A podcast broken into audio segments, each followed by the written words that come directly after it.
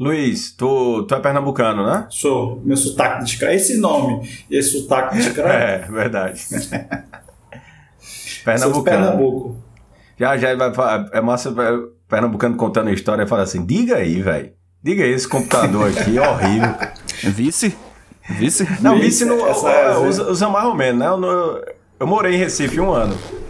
Ah, Eu tenho, eu tenho, eu tenho um amigo pernambucano que ele fala é muito. Não sei o que, vice? Boizinha, né? Boizinha, que é Boizinha. muita onda, né? Essas coisas. É, Boizinha de Natal. Boia Mas de lá Natal. também usa. Não, mas lá é muito forte, lá em. Pernambuco. Boizinha e boizinha. O que eu acho mais legal É é, a boizinha. Ah. É É boizinho, isso, a boizinho. menina.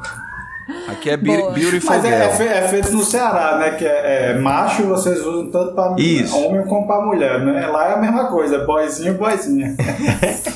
É verdade. Porque, na verdade, o macho, o macho é a nossa vírgula. É o nosso. É um Aham. tipo de pontuação, sério. É, é, na verdade, eu- Tá é, o, doido, é né, o começo de frase, né? Você começa a frase com macho. Assim, a situação é o seguinte: é uma forma. é- tem como não, cara. Tá no É, DNA é mesmo. começo, meio e fim. É É. humana aqui de São Paulo. Humana é vírgula, não é? Uma, eu não tô chamando alguém, não é um vocativo, é tipo uma vírgula, É assim, uma isso, pontuação, é isso, entendeu? é, é isso, exatamente. Mano, mano do céu. Mano do céu, é. Jane que se divertia bastante quando morava com comigo e Yes. com minha esposa por causa disso, porque é, minha esposa não entende, às vezes eu tô conversando com ela e é, ela pede tradução, e aí pra eu traduzir eu não consigo traduzir porque já vem de fábrica.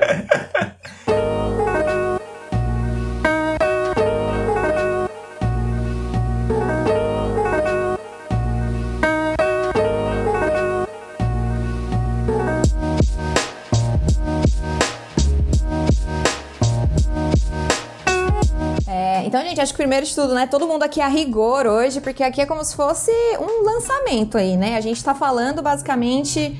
É o lançamento do James Bond, do 007 novo, nos podcasts? Não. Outros podcasts devem ter falado já do filme. Mas pra gente, pro Videomania, pelo menos pra mim, é um episódio por muito tempo esperado. Afinal, eu não assisti 24 filmes à toa, né, no ano passado. É, acho que chegamos nesse momento aqui muito bem preparados. O Marcelo fez toda a sua maratona, o Vieira também assistiu alguns. O Luiz, então, apresentando aqui aos nossos telespectadores e ouvintes. Luiz, meu cunhado, um grande fã de 007, também tá aqui representando, é, falando um pouco mais do personagem e da franquia pra gente. Mas, como vocês já devem ter percebido, esse é um episódio essencial do James Bond. Tá todo mundo aí, ó, com cada um com seu drink. O Vieira tá bebendo água porque ele deve estar de ressaca. Tô Marcelo não bebe. Imaginei. Marcelo não bebe. Luiz acho que tá bebendo, não sei o que ele está bebendo. E eu estou bebendo um, um vinho. Não tenho vodka martini, senão eu faria uma vodka martini aqui. Batida. é, batida, Batida. né? Batida. Não mexida. não mexida, mas vamos fingir que é isso. Então acho que primeiro a gente pode fazer uma rodada breve aqui de apresentação e expectativas para falar sobre, sobre esse personagem icônico, embora controverso, e o futuro daqui em diante, né? Eu já comecei aqui me apresentando, nem me apresentei, né? Todo mundo já me conhece, então é isso aí. Próximo. Bom, prazer estar aqui com vocês. Tenho uma paixão enorme por, por essa franquia. E tô com expectativa grande, porque a gente, eu acho que todo mundo aqui meio que se preparou, vem consumindo. E a gente estava no, no grupo também conversando bastante sobre as controvérsias, as opiniões, os gostos. Então, acho que, sei lá, a minha maior expectativa para esse episódio é ver como, como vocês veem a franquia. Porque eu sei como eu vejo, obviamente, e eu quero é, me deparar com a visão de vocês. E, enfim, curioso. Meu nome é Marcelo. João Marcelo. e, a, e a verdade é que a gente foi praticamente intimado pela G pra fazer esse episódio. Porque como ela falou, desde que ela fez a super maratona de assistir todos os filmes da franquia, ela É já colocou no nosso grupo, Puta pessoal, eu pariu." não assisti isso à toa. Vocês se virem, vocês que lutem pra gravar um episódio sobre agora especial sobre 007. E aí a gente conseguiu juntar para que fosse perto do, do lançamento do novo filme. Então, acabou que a gente juntou aí as coisas, né? E, e é uma coisa, eu, eu também tô bem ansioso por esse episódio, por essa discussão, porque uma, uma curiosidade é que eu nunca tinha assistido nenhum filme do 007. Eu sei que era uma Não falha de sabia. caráter. Era uma falha Caralho, de caráter que- minha. Sério, velho? Como Me é que você Sério? faz parte assim? do Videomania. Vocês até agora não tinham, não tinham feito o- a malha fina, eu Um continuo. clássico desse, não, não assisti um. É, eu nunca tinha assistido. Porque, assim, uma coisa meio que eu, eu perdi na época um, um filme, aí quando eu fui querer ver já tava perto do lançamento de outro, aí eu ficava, ah, então eu quero ver o primeiro pra. E por aí vai, eu acabei deixando. Mas eu já tinha visto lances pequenos de filmes antigos, porque na verdade eu sou. Eu cresci com o Pierce Brosnan, né? O 007 do Pierce. Eu já tinha visto uma coisa ou outra, mas assim, parar pra ver o filme mesmo, eu nunca tinha parado. E esse episódio me deu a oportunidade de fazer uma maratona, ver a maior quantidade de filmes que eu conseguia. E me deu uma visão bem, bem legal sobre a franquia que a gente vai conversar mais aqui hoje. Massa. Bom, é, eu sou o Luiz Gonzaga, sou cunhado da Jeane, é, e aí a gente assistiu juntos 24 filmes, né, é, 23 na realidade, no, no ano passado. Eu adoro 007 muito por causa da influência do meu pai, meu pai já assistia, e eu peguei a fase, eu comecei a ver um pouco antes, né, eu comecei a ver, eu não sou tão velho assim, mas comecei a ver o Roger Moore, e, e aí eu comecei a ver os filmes de Roger entregou a Moore, idade. adorei. Não, não, então. Mas aí já, já não era mais Roger Moore quando eu comecei a ver. Sei. mas mas eu, eu comecei a ver os filmes dele, que assim é é um filme meio galhofa, digamos assim, né? No, no, se for ver todo o histórico do 007. E eu gostei do personagem. E, e desde então eu vou, eu fico sempre acompanhando, né? Vou no cinema assistir, é, já comprei alguns DVDs, então na época se comprava DVD, né? Então é, agradeço demais o convite e vamos conversar aí sobre o, o futuro da franquia, porque eu acho que, que tem muito para se falar. É isso aí. Boa.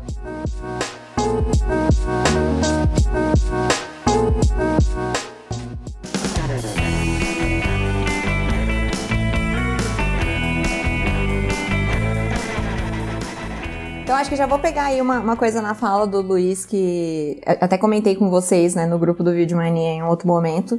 Eu sou hater do Roger Moore. Então, vamos começar jogando as cartas na mesa aqui, né? A treta. É. ah, acho que. Acho que a gente pode começar aqui, né? Tipo, quando a gente pensa no 007, no James Bond, a gente, pelo menos pra mim, assim. É, a primeira coisa que a gente pensa é no James Bond, não na história, mas é no 007, né? Então, tipo, é o cara que faz James Bond, é a pessoa Sim. ali, o ator que incorpora. Então, tipo, acho que a franquia e, a- e o personagem vai mudando muito de acordo com o ator, né? E, e aí, antes de eu falar aqui os motivos pelos quais eu sou hater do Roger Moore, eu queria jogar aqui assim de primeira pra vocês. Quem que vocês acham que é que é o melhor Bond de todos os tempos? Ah, eu, eu posso, eu Não sou. vale falar em uníssono? Eu sou. Vamos ver, vai. Um, dois, três. Sean Daniel Connery. Craig. Eu sou a putinha do Craig, velho. Total, assim. E, eu, e, o, e o Sean Connery, e só um ponto, o Sean Connery, assim, ele é. É o cânone, todo mundo, né, tem uma, uma paixão, é, a forma classuda. Ele, ele deu, na verdade, as diretrizes que todo mundo tenta copiar um pouco, né? Mas o que eu sinto é que eu acho ele bem pau no cu, cara. Eu não consigo explicar isso. Ele parece ser um cara que eu não gostaria de sentar pra tomar uma cerveja com ele, sabe? Ele é sisudo. O Fleming não gostava dele, inclusive. É, ele não- Ah, é, né? Eu teria tem, tem medo. essa confusão do Fleming quando escolheram o, É. o Sean Connery, ele ficou pé da vida, não era o, o que ele imaginava pro 007. Então eu acho que é, é meio. Vai meio com, com o Daniel Craig, sabe? Quando escolheram o Daniel. Craig, no primeiro filme que a galera meteu o pau. Então, que talvez, o- na minha opinião, os melhores James Bonds sejam o que alguém não gostava, alguém importante não gostava. Um era o público, o outro era o criador da, da série. É, o, Sean, o Sean Connery, eu teria. eu- o Sean Connery, eu teria medo de estar de tá num quarto com ele, ele me oferecer uma bebida e daqui a pouco eu tô sem roupa na frente dele. Ele me agarrar. É, uma Esse coisa rapaz me dá que eu não- medo. que talvez isso me atrapalhe. E aí, vamos lá, não tô sendo é, fila da puta com ele, porque eu sei que o cara pertencia a uma outra época. Mas ele, eu acho que ele é um dos bondes que mais bate em mulher, assim. É, ele Tem uns episódios que ele dá umas tapas, assim, sabe? É É meio feio, assim. Uns Aí eu, empurrão, assim, né? é, ele é grosseiro, ele, cara. ele força, às vezes, beijo, força o contato. Não, machista pra caralho. Mas é o, o, o livro é assim. O, o, o livro, né? Se você for, for ler o livro, eu, eu li algum, eu li dois ou três, E, e, é difícil você ler o livro porque tem, tem muito dessa carga. O Fleming, ele, ele é machista, né? Uhum, não, é, o pertence a outra época foda, é, né? O, o, personagem, enfim, o livro foi escrito em 50, enfim. Mas é, é, eu concordo com você, o, o Sean Connery, para mim, é, ele não é o, o ideal para representar, digamos assim, um, o Bond moderno, né? Mas eu acho que ele deu ele deu essa cara do espião pro, pro cinema, né? Do, do, do, cara mais sisudo, mais sério, enfim. No começo ele até apanhava, né? Depois, né? É, ficava meio desconfiado. É. Depois ele deixou. deixa, eu só fazer, deixa eu só fazer uma observação que eu acho que só para quem tá ouvindo a gente, se não tiver entendido, quando a gente fala Ian Fleming, é porque o personagem, a história do 007, James Bond, ele não foi criado para o cinema. Ele não é um personagem que o, o filme surgiu ele. Na verdade, ele é baseado em, em uma história em livros. É uma adaptação. É uma, adapta, é uma adaptação do desse cara que criou que é chamado Ian Fleming. Isso, que é o inglês, né, e tal. Acho que é inglês, né? Acho que ele, é ele é inglês, inglês é. e ele foi do, do, serviço secreto na Segunda Guerra. É, Local de fala, então. É, é, tem um, um, pouco disso, né? E o, o James Bond é o que ele gostaria de ter sido durante a guerra. Ele trabalhou, atuou, tem, tem algumas atuações importantes no, no, na parte de serviço secreto, estratégia e tal, mas ele atuou muito pouco em campo. E aí, durante, ele foi pegando as histórias que, que ele ouviu, participou, enfim, e criou o personagem. Né? Tanto é que, que o primeiro, primeiro filme, é, com o Doutor Norte, tem uma parte ali na Jamaica, e ele escreveu parte do livro quando ele morava na Jamaica. Né? Então tem, tem algumas referências assim. E aí eu acho que tem um pouco do. É, é meio que você falou, é, Vieira. Tem um pouco desse é, machismo, né? É, de, de, às vezes bater mulher e tal, e, e, ele ser meio sisudo, porque é um reflexo do próprio autor, né? Então, o que passou o personagem, enfim, retrata a época, né? É, Total. acho que é, é, muito da época, né? Se a gente para pra pensar. E, sim, sim, sim. E, e eu acho que isso que é o mais. Tipo, é uma das coisas que eu mais gosto, assim, do da franquia como um todo, porque vai acompanhando os movimentos, mesmo que timidamente, mas vai acompanhando um pouco o movimento social que vai acontecendo, sabe? Então, quando você pensa assim, tipo, no, no 007 logo que foi lançado, o tipo de conflito que o, que o personagem se, se mete ali, né? Tipo, quem são os vilões, sabe? Vai evoluindo, assim, né? Tipo, primeiro é aquela coisa, ai, Guerra Fria, comunista e tal. Se fosse tipo um 007 contra qualquer um aqui do, desse podcast, todo mundo aqui ia ser comunista, todo mundo aqui ia ser o cara com três mamilos, tá ligado? Então todo mundo ia ser ali. Comunista! Exato. E aí, depois ele entra ali, né, tipo, nos anos 90, ali na na, na, franquia que tem o Pierce Brosnan. Já é tipo aquela coisa cibernética, né? Que é tipo, o termo cibernético já é super datado, né? Mas é meio que isso, assim. Aquela é guerra é tipo digital. internautas. Tipo internautas, é. Tipo os internautas. Então, o, é uma, uma disputa, assim, um conflito super online, né? Aquela coisa nova, assim, dominação mundial através das redes e tal. World Coreia Wide Web, do né? Norte, Coreia é do um Norte. É. Eles, ficaram, eles ficaram perdidos com o fim da União Soviética, então vamos procurar. Quem é o grande coisa... vilão, né? Exatamente. Mas é, aí pega nesse gancho, por isso que eu gosto do Roger Moore, porque ele quebra o, o Sean Connery, né, aquele papel sisudo que bate mulher e não sei o que, já começa uma mudança um pouco do, do estilo 007 e, e, vai um pouco pra galhofa, ele, ele, é bem mais engraçado, né? Enfim, ele faz umas piadinhas, ele tem, obviamente, respeitando a época, né? Então não, não era muito comum, mas ele tem uma tirada sá, sátira. Ele atua filme, muito né? com. Inclusive, o humor dele é muito com o olhar. Ele tem muito um é. olhar de. É. É, entendeu? De olhar pro lado, assim. É porque eu, eu, eu vejo que é, a, a gente tá falando, por exemplo, da questão da fisicalidade, né? Que os bondes. É porque quando você olha espião, o cara que é espião, teoricamente o espião ele vive da furtividade, né? Ele não é um espião que ele não pode aparecer. Porque ele é um cara infiltrado em várias coisas, né? Sendo que aí, óbvio, com o. Acho que as influências também, né? Da, identidade Borne, esses outros filmes trouxeram pro 007 ele virou um filme de uma, fiscalidade. O Daniel Craig, ele, ele, na verdade, se você vê o primeiro ato do Cassino Royale, você tá vendo que é um bonde que ele explode tudo. Ele não, ele não tá nem aí pra, pra não aparecer. Ele aparece demais. É tanto que a Amy fala pra ele, cara, você tá, tá saindo nos jornais aqui, entendeu? Então, é, tem uma mudança total, porque antes era um bonde que, se você for pegar até aquele lá, como é o Labensky, é o, o segundo? Não. Do quê? O, De qual? O, o George O- o Lazenby. É, George George. Lazenby. Aham. Lazembe, né? Uhum. É, ele, cara, é, O Bob que A- fez o filme. pronto, que fez o a Serviço Secreto da Sua Majestade. Ah, é esse, né? É, É, esse, é. Isso, que é isso, horrível. é. Que eu quero É, deixar é muito péssimo. claro aqui desde o início que esse é um dos piores filmes que eu já vi na minha vida. Mas não é por causa dele, o roteiro é muito ruim.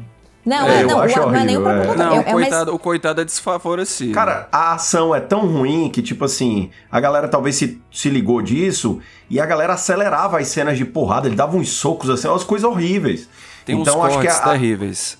A melhor Exatamente. parte é, desse a questão assim, mim o é cara, o cara vai dar um corte, e o soco vem de um jeito, aí depois corta já pro cara pulando como se tivesse levado. É, e dá um rodando, zoom assim, mal estranho. feito. Assim, é, é bem bizarro quando você para pra olhar assim.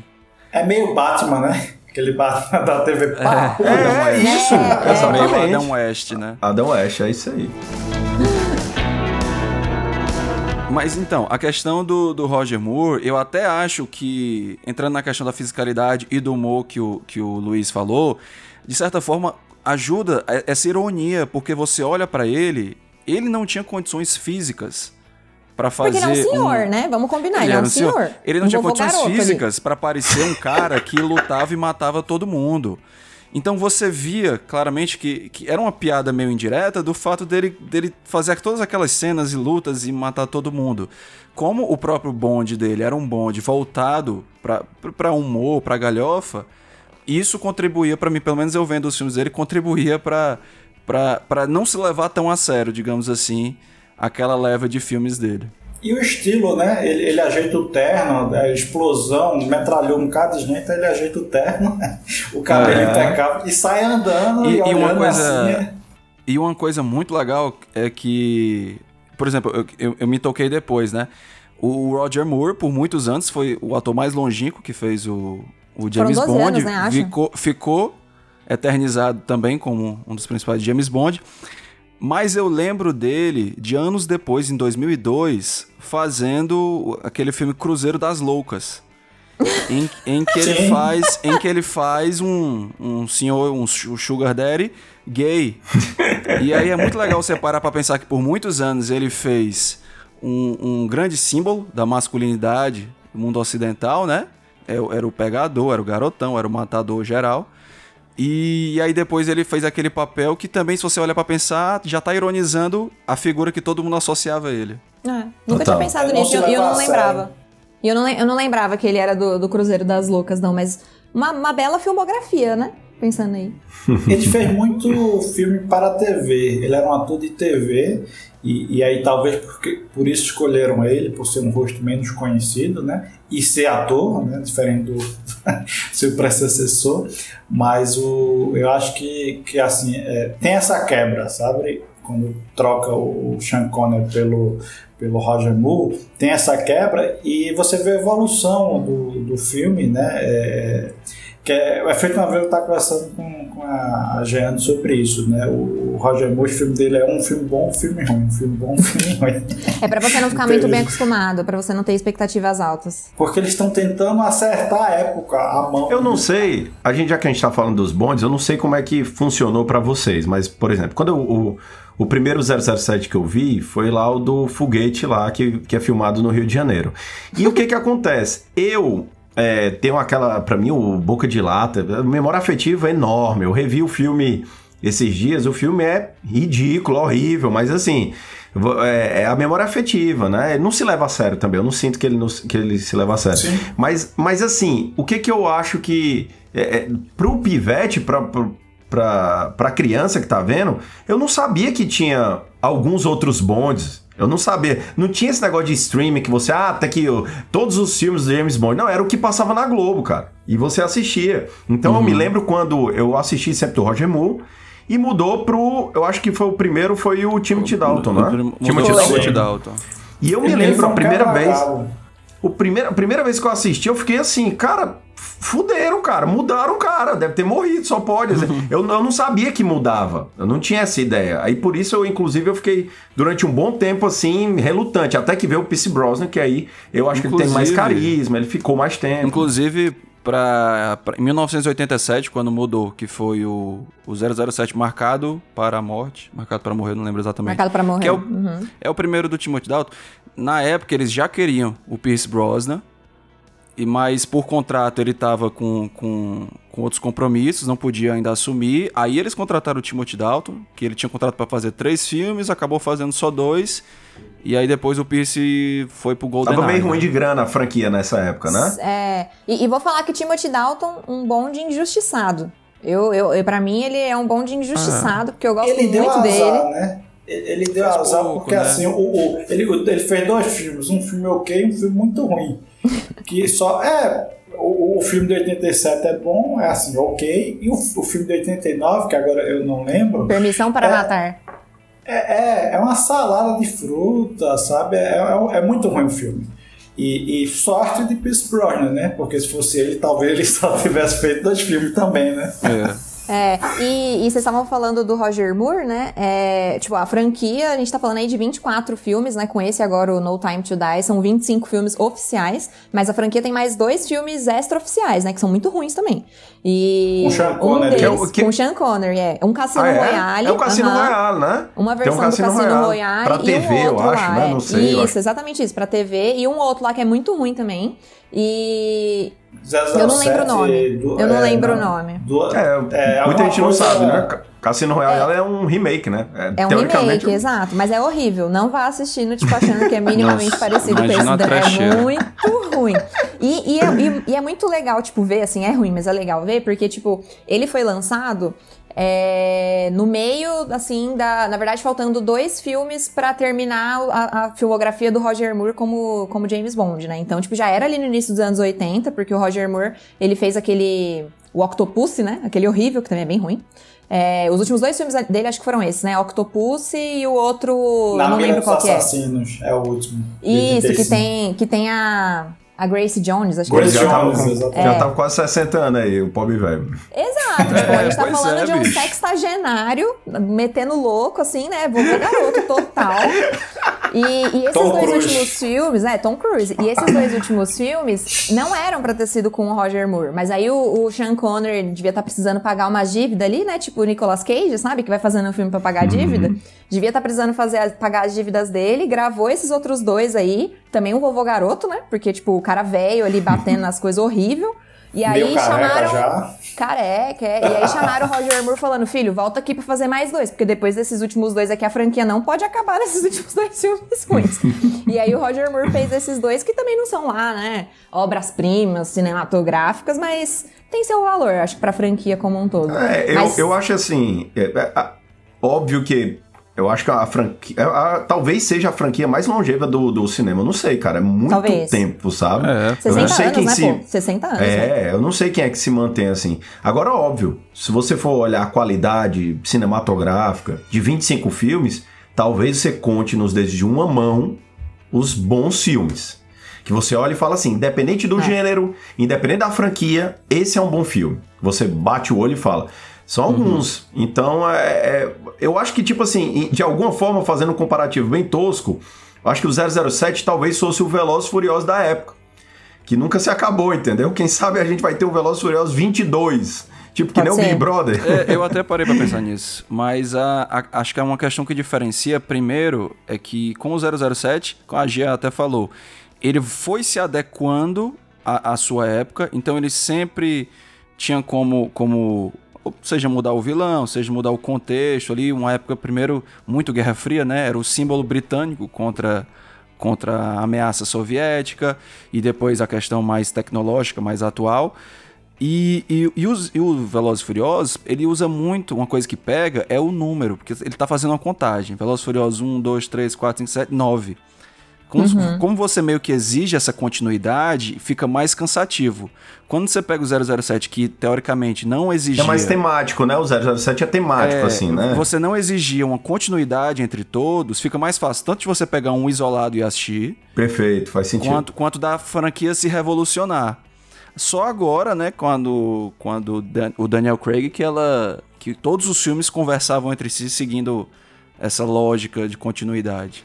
Não, é, é, eu acho que assim, a diferença é que o 007 ele tenta se adaptar à época, né? Se for vendo, até pegando esse gancho da Gianni sobre os últimos filmes do Roger Moore e os filmes do Timothy, é, eles tentam se adequar ao cinema dos anos 80, né? Que é aquela coisa do é, o exército de um homem só, você vê filmes total. mais é, é, violentos e tal, e eles não acham, o, digamos assim, a fórmula. Né? Tanto é que o, o último filme é de 89, o, o, com é, o Timothy e o Pierce só vai fazer um filme em 95. Então, assim, o, o, gap para um, um, uma, uma série que vem lançando a cada um, dois anos um filme, né? O gap é muito grande porque eles não acharam. E o Velozes Furiosos é, é feito que você falou, é qualquer coisa, é bilheteria, né? Vamos lançar que vai ter o pessoal, vai ter explosão, e, vou mandar o carro para a e tá tudo certo. E dá para pegar muito mesmo a vibe da época. Eu, eu, eu tava reassistindo hoje o, o de 87, Marcado para Morrer. Tem umas cenas, assim, é uma vibe máquina mortífera. Total, assim. E tem umas cenas de tipo, o cara vai mostrar uma, uma arma especial, um, um gadget. Aí na hora que ele vai mostrar, entra uma trilha sonora animada aí, ele, aí acontece coisa e para e volta pra cena. E você fica, que porra foi essa?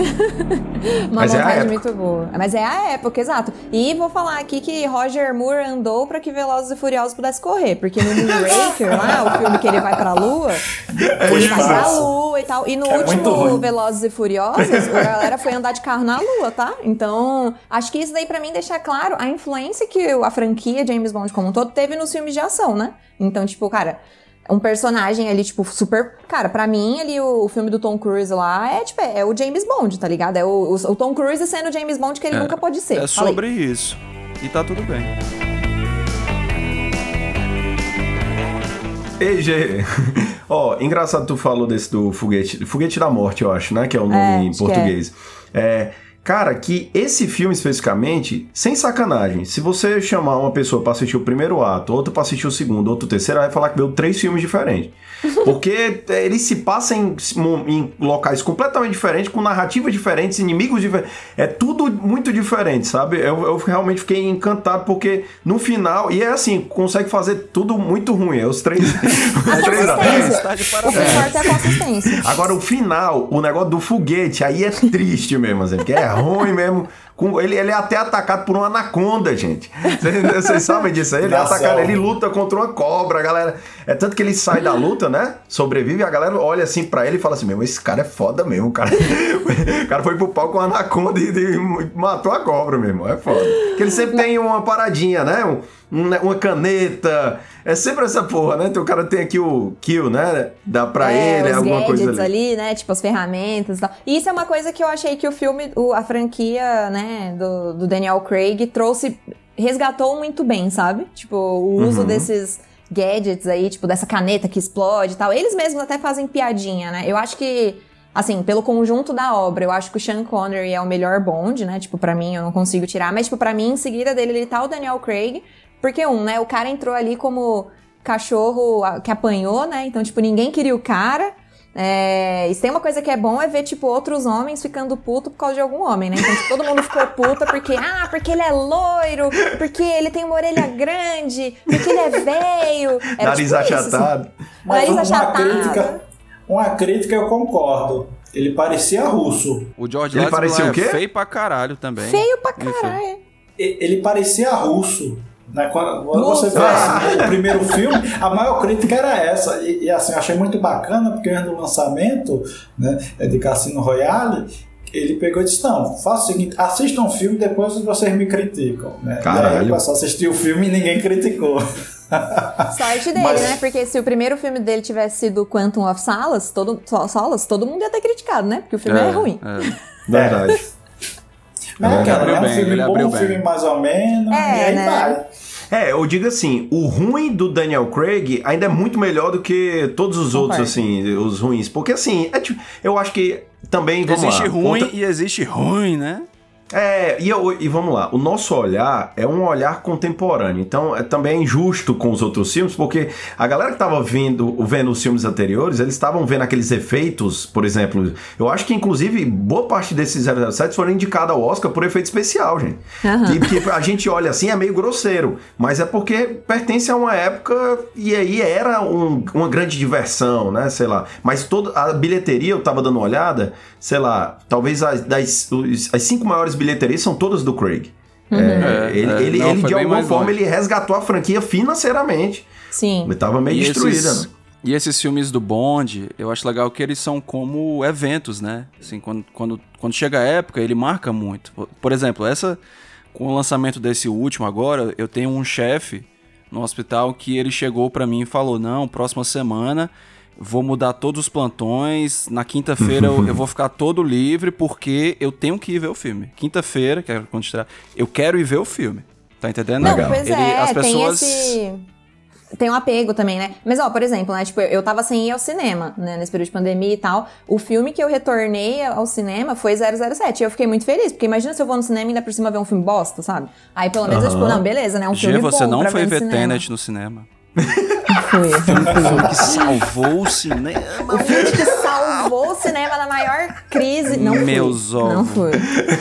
E, inclusive, tem essa expectativa, né? Porque, tipo, hoje, assim, no, quase que no mundo inteiro, tá todo mundo voltando a uma normalidade tal, as coisas reabrindo. E esse filme é, tipo, é o grande lançamento junto com Venom. Puta que pariu. Então só é. ele, né? Vieira, Vieira fala, Vieira, fala mais dois minutos sobre Ven o Venom. Venom maravilhoso. Puta que pariu. Melhor do que isso, só morrer queimado. melhor, mas é, melhor, é melhor ser torturado levando um, um, uma bolada no saco na cadeira, é, né? Tu é louco. Uma bolada no saco. Caralho, depois a gente mas tem que falar sobre esse falando... filme. Não, só a gente não, eu não me recuso. Mas a gente tava falando da influência mesmo, assim, né? E, e o Vieira falou um negócio que, tipo, eu não, eu não tinha parado para pensar sobre os efeitos né, especiais. Então, tipo, o ganho de, de, qualidade, né, da franquia do Craig em relação aos outros, tipo, cara, é nítido, porque hoje, tecnicamente, né, quando a gente pensa, tipo, em, em, em efeitos especiais, em animações tudo mais, a gente evoluiu muito comparando, né, a 30, 40, 60 anos atrás, ali, quando a gente pega os primeiros que são dos anos 60 com Sean Connery. Mas eu acho que tem um outro ponto e aí, eu espero que quando o Ravel editar o nosso podcast, ele inclua esse ponto e inclua esse meu comentário, que é para fazer machinho chorar.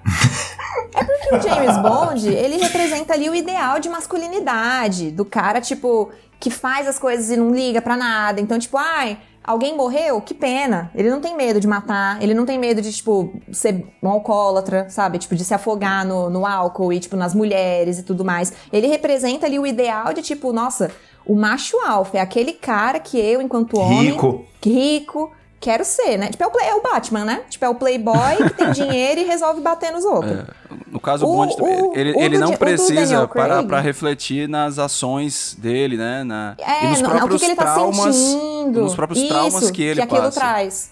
O do Daniel ele Craig não, regra, né? né? A gente vê ali em cinco filmes o cara lidando com os traumas dele, né? Então, tipo, é pela primeira vez um, um bonde sensível. Eu acho que esse daí, eu até comentei com vocês quando vieram assistir o, o Sob Serviço Secreto de Sua Majestade, né? Que eu, como uma boa cinéfila, eu dou nota, né, para as coisas que eu assisto. E eu dei meia estrela para esse. Foi, e eu dei essa meia estrela só por causa daquela cena, e aí aqui, tipo, entre spoiler, mas se a pessoa. Enfim, né? Eu acho que um filme de mais de décadas atrás hum. não pode ser mais considerado spoiler. Então. Cara, quando a esposa dele, né, que é a Diana Rigg, morre, ali pra mim é o ponto alto do filme. Eu falei, caramba, primeira vez, eu tava fazendo aquela maratona, né? Então, tipo, esse filme foi o primeiro que eu vi ele tendo que lidar com uma coisa concreta. Então era tipo ali, o personagem. Né? E isso, é, o personagem lidando com uma consequência. Tipo, ele perdeu o amor da vida dele, que ele tinha acabado de casar com a menina, tá? Sabe? Então, é o único ponto bom ali do filme. É o que me fez dar meia estrela. E aí, Gê, e outra coisa, ele lidou com a. Primeiro foi, acho que foi o primeiro bonde que casou e talvez o único. É. Eu, não, eu não sei se teve um outro casamento. Não. E o segundo ponto é que, assim, é, é uma história que ela é ceifada, né? Não tem continuidade, você não entende como é que ele vai lidar com isso. Talvez pudesse até ser trabalhado é, essa, essa questão, mas é, eu acho que quando você está falando, por exemplo, do, do ideal masculino, é, eu acho que é exatamente isso que o Bond representa mesmo. Assim, é, é um personagem que eu tava pensando, a G falando, eu tava pensando sobre isso. Cara, ele é um personagem que ele é usado para salvar o mundo o tempo todo, né, de alguma forma, mas ele não tem motivação pessoal, assim. Ele é realmente um contratado para. Ele não é aquele cara que, por exemplo, eu tenho vontade de salvar o mundo. O Craig deu um pouco isso porque ele entrou no lado sentimental mais pessoal. Não, ele não tem, por exemplo, essa devoção pela humanidade. Ele não tem essa coisa do super-herói. Ele passa longe disso. Ele é como se fosse. O cara chega e fala assim: Bom, beleza, o que é que tem de missão aí pra mim? É desse jeito que Sean Connery chega, sabe? É. Ele chega lá no escritório, ele tá de férias, e a galera, ei, bicho, chega aí que tem uma missãozinha pra tu fazer. Mas não existe nada propositivo, assim, né? É, uma coisa que eu É. acho que no bonde do Daniel Craig foi trabalhado de maneira muito sutil, mas muito bem, eu acho, trabalhado, é o senso nacionalista, sabe? Porque em um dos filmes que ele some lá, porque ba- basicamente a franquia dele é essa, né? Ele faz alguma coisa, se fode, some, vai se aposentar. É a franquia inteira é essa, tipo, quero me aposentar. E aí em algum Tá dos filmes limite, que direto. ele. É, em algum dos filmes que ele tá lá aposentado, em algum lugar, tipo, paradisíaco, eu acho, inclusive, que é no Skyfall. É, que tem os. É, no Skyfall, sim, porque tem os ataques lá ao parlamento e tal, e ele vê isso na TV, né, do bar lá que ele tá. E aí é meio que como se aquilo despertasse o senso dele: minha nação precisa de mim, então eu vou Legal. retornar. Eu acho que isso é bem trabalhado, assim, na franquia do É, Craig. tem, tem uma, tem uma cena do início do, do Espião que Me Amava, do Roger Moore, que ele tá com a garota no, no Bem Bom, e aí ele, é, ele tem que ir pra missão, tem que fugir lá e tal, e ela pergunta, ei, mas você tá aqui comigo, eu preciso de você. Aí ele, é, mas a Inglaterra também precisa de mim. E aí ele sai. E é uma das cenas mais bonitas assim de começo de, de, de filme, porque é quando ele abre aquele paraquedas, da, né, que tem a bandeira da Inglaterra. Muito- Assim, visualmente é, É, é legal. é bem legal. Pegando o, o gancho é, do, do que a Jane e o Vieira comentaram, né, eu acho que o, o, o 007 Daniel Craig tem essa mudança muito por causa da produtora, né, que é a Bárbara Buscoli, que ela é filha do, do produtor original e é a primeira vez que uma mulher assume a franquia. E, eu acho que aos pouquinhos ela vai mudando, desde o primeiro filme, né, Cassino Royale, o segundo filme que, que há, querendo não há um impacto, né, da, do que aconteceu no primeiro filme, né, a mulher traiu ele, enfim, né, fica aquela coisa, né, e, e eu acho que é, a- ela vai dando uma versão, apesar de ainda ser, né, o, como a gente fala um pouco do, do macho alfa e tal, ela vai dando uma versão um pouco mais humana, né, é, eu acho que é, é- é meio que pega um pouco da franquia Borne, né? Uhum. Que, que é o cara um pouco mais humano e tal, e, e começa a se questionar e tem que lidar com, com Atormentado sentimento. Atormentado. é. Atormentado por um Exatamente. passado que é- é- são personagens Isso. que não tem história, né? Não se cobra isso, né? Ah, o que, como é que o Sean Connery começou? Ele foi treinado? Não, ninguém quer saber disso. Ele, ele é um cara pronto, né? O Skyfall, que ele vai pra, pra casa dos pais, e aí tem, né, descobre que ele é órfão. Então, assim, isso no, no- fa- faltou durante toda a franquia, e ela resgata isso que dá um, um- um ar mais humano ao personagem. É, uma, uma das coisas que mais eu gostei dessa última saga do, do Daniel Craig é, é a questão. É, é nítida o aprofundamento do, do roteiro que ele tem, que o roteiro se desenvolve muito mais sobre a pessoa Daniel, do, do James Bond, né? Mas eu gosto de como ele começa a questionar a companhia para qual ele trabalha. Então você começa a ter um questionamento de peraí. É, o, o M, MI6, então, tanto, né? sobre, tanto o MI6 quanto o M. Peraí, isso aqui não tá certo, o que vocês estão fazendo não é certo. Você tá, tá patrocinando o desenvolvimento de uma arma letal, você tá patrocinando não sei o que, você tá fazendo. Por que, por que, que eu faço parte disso? Por que, que eu tenho que continuar fazendo parte de- dessa, dessas atitudes? E aí há, há um, um desenvolvimento sobre isso que eu achei bem positivo, que antes eu não vi nos outros filmes. Ah, e eu- um ponto também que eu, eu tava pensando aqui, talvez, gente, por isso que existe uma dificuldade muito grande da franquia de, de criar bons vilões. Porque é um cara que não tem envolvimento emocional. Assim, ele não tem, ele não tem uma, uma esposa, ele não tem um filho, ele não tem pessoas no qual ele pode ser atacado, então ele é quase que infalível perante Ele outro um- cara. Assim, Ele né? tem um É- plano de conquistar o mundo. É tanto que, por exemplo, o Cassino Royale, ele é, ele é diferente por causa da Vesper. A Vesper, ela passa a ser ali uma tensão, ele quer protegê-la, ele quer viver aquilo, ele quer largar tudo e ele quer viver a vida com aquela mulher, né? É, assim como acontece no Time to Die, né? Com, a, com a, a, a mulher dele lá, que eu não lembro o nome. Mas, é, enfim, Madeleine. aí é quando ele fica mais... É, exatamente. Quando ele fica mais vulnerável, os vilões eles podem crescer mais, que foi uma- um desperdício, por exemplo, do último filme, que o vilão é é, é, absurdamente ruim, muito mal construído. É, dá é raiva, o vilão né, é o Fred Mercury sem, sem, a, sem o bigode. a dentadura, né? Sem a dentadura, vamos combinar. Né? Fred Mercury é na Noite dos Mascarados. É. Bom, então acho que tá muito claro aqui, né? Que nesse, é. nesse episódio nós somos haters do Roger Moore e do, Hammer, do Rami Malek. Não, não. Todo mundo... Mas do Rami Malek eu concordo. O Roger Moore, não. É, é isso, eu também. Nessa daí. Tô com o Luiz. É, beleza, gente, você tá sozinho, beleza. É, então entendi, entendi.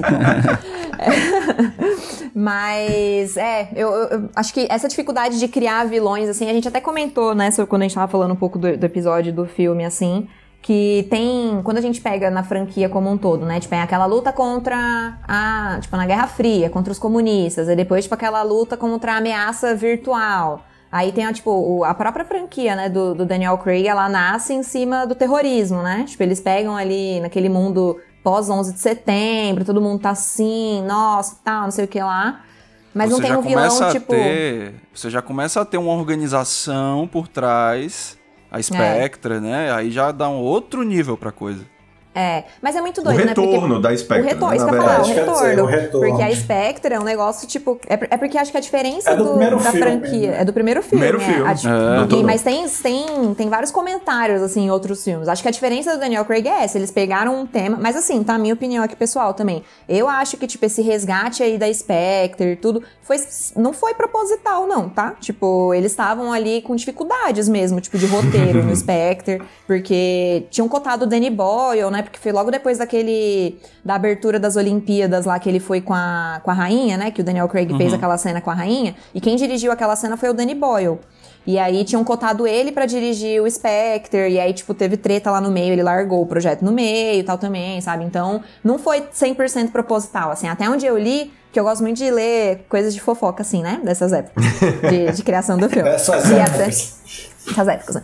E aí, até onde eu li, cara, tipo, o roteiro do Spectre tava sendo escrito ali no set. Tipo, tinham cenas que estavam gravadas, enquanto a galera escrevendo uma cena, eram outros 10 roteiristas tentando fazer uma história que, faz, fa, que faça sentido minimamente, sabe? Então não tem como um filme ficar bom nisso também, né?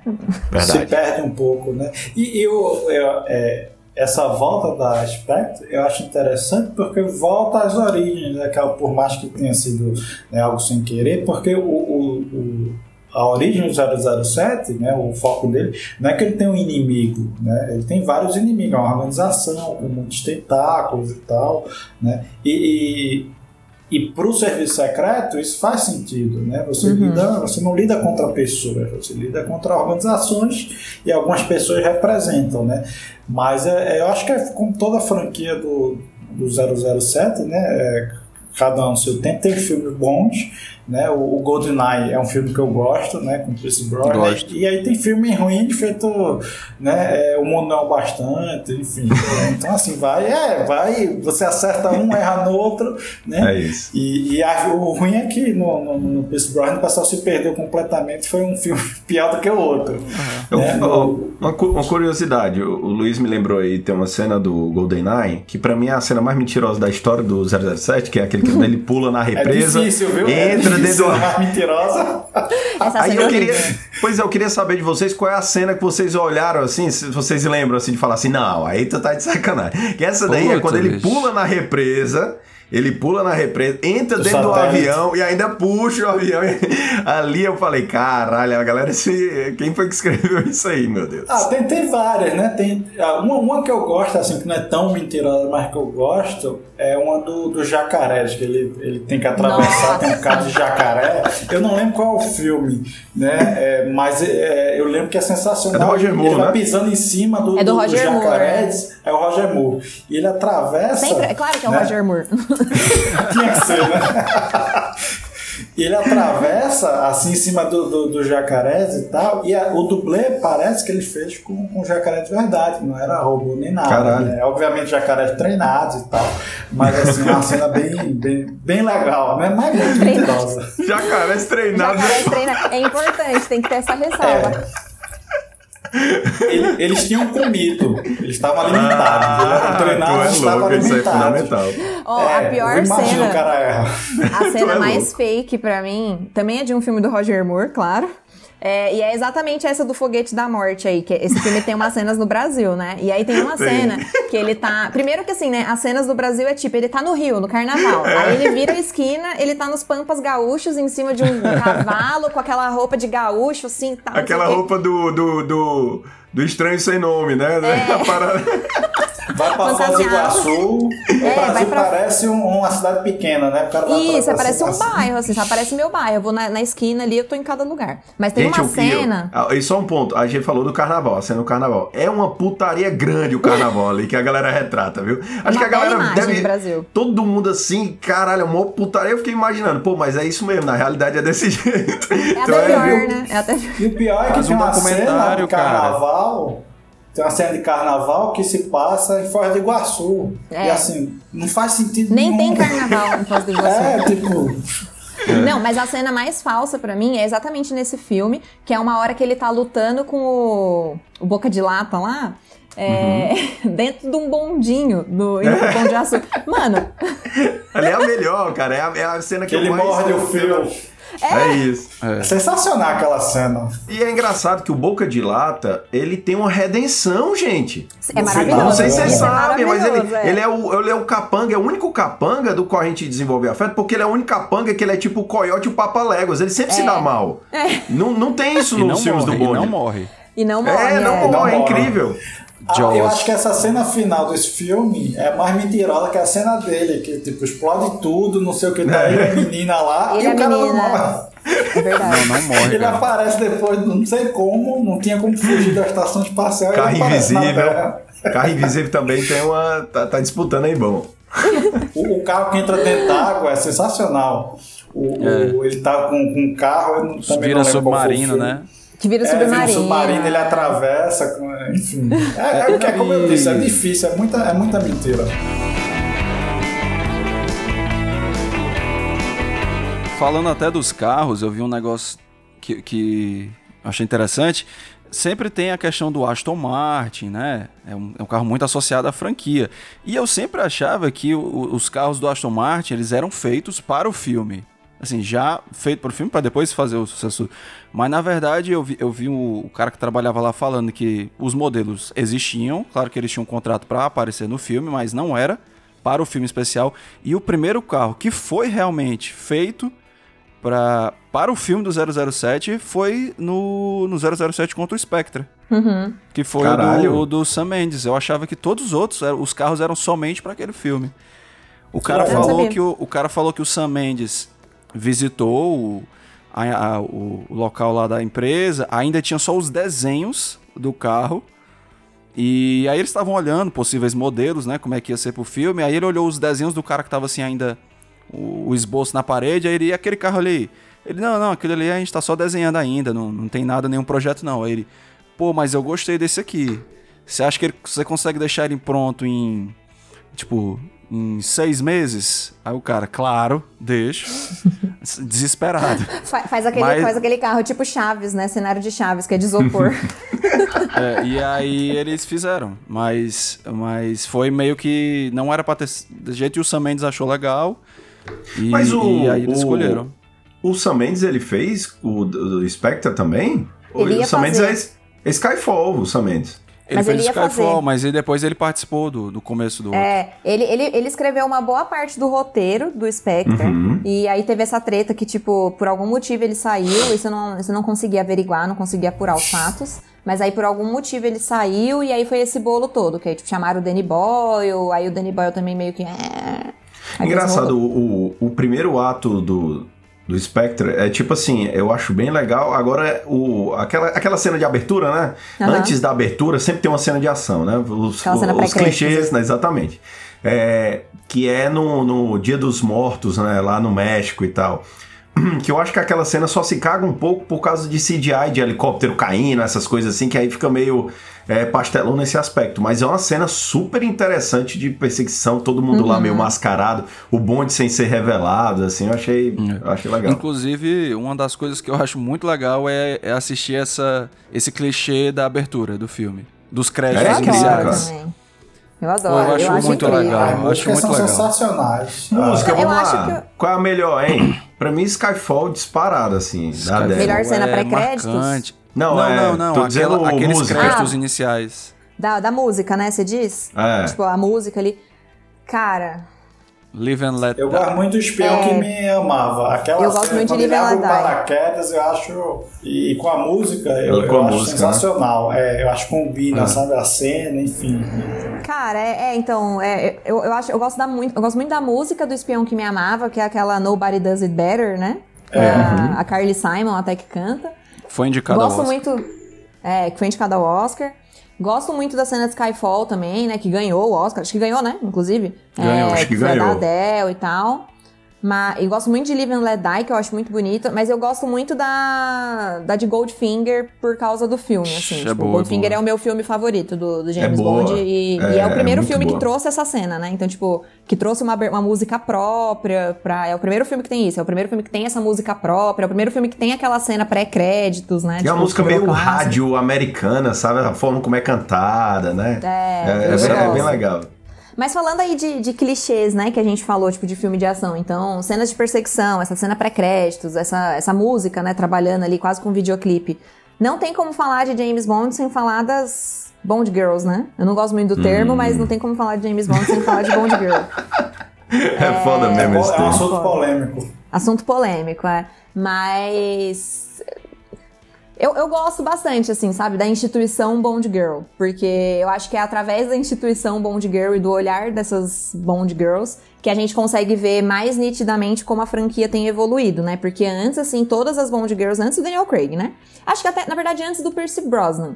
Porque eu acho que ali quando tem a Halle Berry, a gente já consegue sentir um pouco mais de mudança, assim, né? Tipo, de uma Bond Girl mais pra luta, assim, também, sabe? Que também vai, tipo, bater. Tímida, mas eu acho que também vai. Mas. Eu acho que é muito reflexo de, tipo, antes a mulher era vista ali como um interesse sexual, né? Tipo, era o objeto sexual do cara. Em Goldfinger, a Bond Girl, né, a primeira ali, ela morre, ela é assassinada pelo, pelo Goldfinger, né, pelo vilão. Então, mais um ponto aqui. Ravel, na hora de editar, coloca aí o pim, a campainha aí. A do Mano Coloca. Brown, né? É, a do Mano Brown. é. Coloca aí o pin pro Goldfinger de novo. É, que foi o primeiro que a Bond Girl foi assassinada, né? Mas é machista pra caralho, né? Tipo, porra, Ah, você vê é. ali. Eu, eu acho que a mudança começa já no final do- dos anos 80 com a Grace Jones. É, porque verdade. é uma Bond Girl que, que é assim, né? é- ela é negra, né? Ela, É, já começa por aí.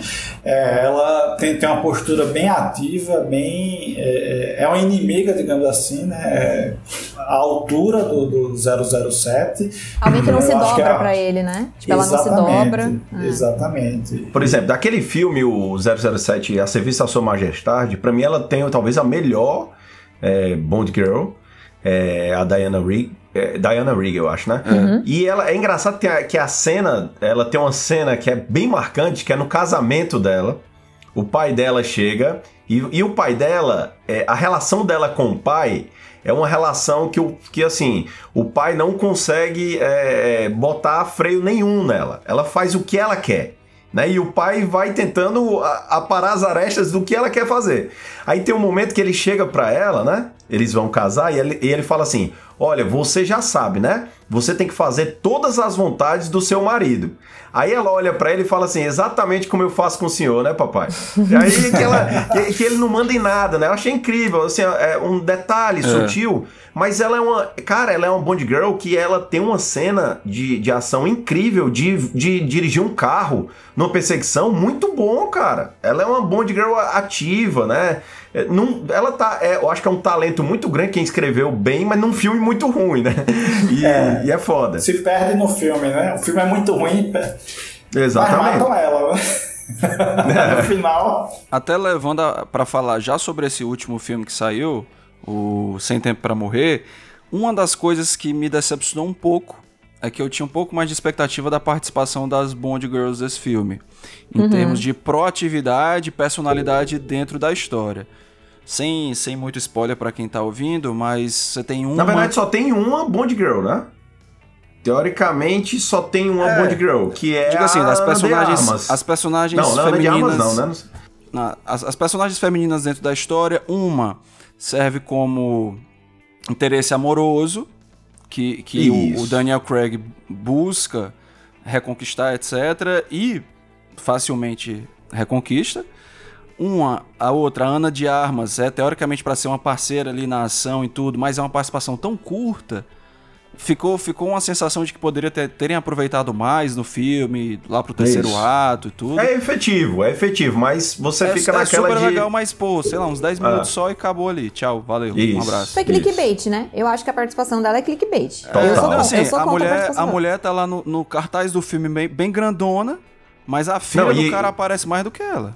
Mas dizem assim, dizem que é, deve ter sido uma carteirada do Craig, que ele gravou aquele filme com ela, né? Como é aquele é. filme lá? É do, o da, Facas e Segredos lá. É, sobre facas entre, e segredos. Entre facas e segredos. Entre facas e segredos. E que. Porque, porra, é, parece um personagem que é tipo assim. Pelo hype que tem em cima dela hoje, é muito caro para botar aquela mulher só pra aquilo. É, isso que eu pensei. Assim, né? Total. Eu fiquei achando que, que essa personagem vai aparecer no próximo. Em algum momento. Talvez. Ou, ou no só corte, é, no corte final, acabar, que acontece muito, né? A, acabam cortando e aí corta demais e, e o personagem teria uma, uma participação maior. Vocês são a favor de um reboot da, fran da franquia ou continua todo mundo e muda só o James Bond? Ah, eu, eu acho que poderia é, fazer um spin-off, sabe? É, talvez deixar o 007 tradicional, digamos assim, um pouco de molho e aí seguir por um, por um novo caminho, porque aí também, se não der certo, você consegue voltar. tem pra, a possibilidade, né? É, eu, é, é, tem a possibilidade de você voltar e dizer, não, isso aqui foi só um spin-off, a série foi original. Foi só um teste. É, é, difícil entendeu? discutir os rumos da franquia agora, porque quando a gente fala do cinema, do contexto do cinema hoje em dia, digamos que tem muitas outras franquias subindo que vem ameaçando esse posto do agente secreto James Bond. Por exemplo, a gente está falando de um cara sozinho que luta contra uma organização e mata todo mundo. Isso é John Wick. É, eu acho Mas que aí é diferente, cara. aí foi por causa eu do cachorro. O John Wick é por causa do cachorro. A gente, é, a gente tem novas, novas franquias e personagens surgindo que meio que estão preenchendo esse espaço de filmes de ação, filmes de luta, filmes de Sim. um cara contra uma organização e tudo. Então a franquia tem que se revolucionar de alguma forma aí, tem que mostrar algo diferente. É, eu, não, eu não sei dizer. Eu não, eu não, eu não. Eu tô pensando aqui nessa pergunta que você fez, sabe? O que, que a gente prefere, né? Tipo, um reboot ou se só troca o 007? Ou, tipo, um spin-off, uma outra opção. Eu não sei dizer, sabe? Porque eu sinto que o 007 é um personagem muito icônico, tipo, para todo mundo, pro cinema, mas principalmente para quem é britânico. Então, eu não vejo, tipo, simplesmente esquecendo essa franquia, sabe? Tipo, tipo assim, não existe mais 007, a partir daqui a gente só conta histórias que se relacionam com o 007 e não conta mais nada não, sobre não, ele. É, quando eu, só para deixar, deixar claro, quando eu falo de reboot é, é no sentido de personagens. Porque querendo é, ou não. Não, tipo, de o, resetar a história, né? Começa é, do zero. O, o M foi porque assim, eu acho que eles. O que eles se tocaram é de que possivelmente eles vão fazer algo fechado como fizeram com o Craig. Uhum. Né? O Craig foi o primeiro 007 que teve um final pensado, uhum. que teve é. uma evolução, que. Um que filme a, de despedida. Isso, exatamente. Os pers... fim, né? Começo, exatamente. Do Fantasmas do passado re... voltando, ou seja, aquele link. Por exemplo, sim, sim. No, no, Time to Die tem um, um link com o Cassino Royale gigante, é, de alguma forma. Então, é, é, eles fazem isso. Eu acredito que eles vão fazer da mesma forma. Até porque a fórmula da. Isso eu Todo concordo, mundo tá fazendo é. isso, a Marvel, né? Faz série, vai, é, esse negócio de, de fazer, é, dar um, um, certo dinheiro, né? A galera Sim, gosta é. disso. É, de começar. Isso eu concordo, sabe? Eu não é. vejo, tipo, simplesmente jogando um bom de novo e pegando de onde ele parou. Não, eu acho que se forem trazer de novo isso, vão fazer, tipo um, reiniciar o personagem do zero. Então eles vão escolher alguma trama dos livros lá do Fleming para tipo, vamos contar a história do personagem a partir daqui e ele vai caminhar até aqui, sabe? Então, tipo, isso uhum. eu concordo. É, mas eu, é, eu acho que talvez tenham vivido a mesma coisa, tipo, quando, por exemplo, quando não. Quando mudaram o ator, tipo, do Sean Connery pro Roger Moore, do Roger Moore pros demais, que viraram bondes muito icônicos, eu não consigo imaginar outra pessoa fazendo isso. Então, tipo, Caralho, a gente até entrou. difícil, né, gente? A gente Porra, até entrou difícil, naquela discussão, cara. né? Ai, quem que poderia ser um ótimo James Bond no futuro? Tipo, cara, tem pessoas legais, tipo, o Idris Elba, cara, eu acho que ele seria um James Bond animal. É, o Michael B. Jordan, tipo, eu acho ele incrível, eu acho quem, ele um ator que seria acho, muito bom. Quem eu acho que tem muita cara de James Bond é o John Hamm. Sim. do, do Madman. Inclusive, Do eu achei ele parecido é. fisicamente com o Timothy Dalton. Mas eu acho que pega a idade. A idade, A idade, exatamente, a Luiz. É idade, a, a questão do I- Idris, Idris Elba. Né? É, a Eu idade também. Pega, pega a, A idade, é. E, e tem que ter, assim, a questão de ser britânico ou não, é, é mais ou menos, né? Porque assim, é, Sean Connery, um dos problemas de Sean Connery é porque ele era escocês, né? É, e há toda essa rivalidade. Enfim, Ele era dublado em algumas coisas, né? É. Ele chegava a tem, ser, ele era questão de- dublado. de- do, do sotaque, enfim. Né? Mas é, é, eu, eu acho que vai acontecer o que aconteceu com o Crane. né? Ninguém acha que alguém pode substituir, foi o que aconteceu. Aí escolhe um ator, todo mundo vai meter o pau. Né? Ah, não Se ele for ver. bem no primeiro filme, beleza. É, É se isso for bem pelo, no Se o filme for bom, mais três ou na real, quatro. é o filme tem que ser bom, assim, porque É. o, o Craig ele atua em cima de um filme muito bem feito, Sim. escrito, assim, né? Agora, Uhum. uma, uma vantagem pro bonde do, do Daniel Craig é que, pegando o que o Vieira falou, ele foi esse primeiro que teve um, um arco fechado, teve uma história que Uhum. foi pensada e agora conseguiu ter um filme de despedida, sem spoilers, mas ele consegue ter uma despedida. Custou É, isso caro, faz- né? Porque ele não queria. É. É, O Deu- Craig, o Craig é o próprio. James Bond dele, de tipo, vou me aposentar, não quero mais. Todo filme é isso, vou me aposentar, É. não quero mais fazer. Mas tá lá, né? Mas- Ganhando. mas- Batendo ponto. aqui. Ah. Mas assim, isso, isso faz muita diferença porque o, o Daniel Craig falou que foi especial pra ele fazer esse filme por saber que, que, que já seria o último dele na franquia. E, então é, é diferente a atuação, o- a entrega do ator naquele filme. O, o Pierce Brosnan, eu já li uma entrevista, que no último filme que ele fez ele tava sem saco, né? Já tava desgastado, não tava curtindo mais tanto fazer aquele personagem naquele momento. Mas que se ele soubesse que seria o último, ele Teria teria todo um, isso, ele teria todo um envolvimento diferente. Talvez ele tivesse é, entregado algo diferente, enfim, teria teria feito de outra forma. E isso Não teria influencia. porque ele é ruim, não teria porque ele é ruim.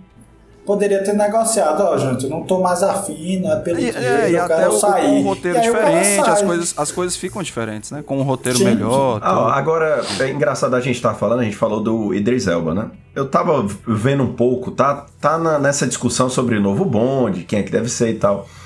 E o Bond, ele é um personagem que é o rei do estereótipo, né? Homem branco, hétero, é, rico, enfim, que tem uma certa áurea de estar fazendo bem, mas num país imperialista. Sempre é aquela mesma sim, coisa. sim, sim, sim. E, e eu, e eu tava vendo, pensando sobre isso, é de tipo assim, coisas, por exemplo, colocar um negro nesse personagem. Uma das coisas do 007 é exatamente a camuflagem dele em meio a esses cantos de milionários, de ricos, essas reuniões, e ele, como homem branco, ele passa por isso. Ele sempre usa isso nos filmes, inclusive, né? Ele parece ser um cara que ele faz parte daquilo como sendo espião. Assim como o fato de também ventilar a possibilidade de ser uma mulher né? E aí eu vi também uma discussão com uma mulher falando uma coisa super interessante, que ela falou assim, cara, eu acho que não deveriam mudar, que ele deveria ser branco do mesmo jeito que ele é e que dessem uma carga moral legal pra esse cara, Pra ele ser uma boa influência pra essa galera que é branca, hétero e tal, e eu não precisar assim. é, eu, eu, eu achei super interessante. Foi até uma mulher que falou isso. É, eu acho que o, o- a franquia ela tá evoluindo e eu tô gostando, sabe? Por exemplo, o Kill. É, eu também a acho. galera eh, colocou o Kill como, como gay, né, cara? Nesse último filme. A- Ou pelo menos ficou claro. Não sei, eu não me É, lembro dos não, outros já. subentendido ali, né? Ficou subentendido.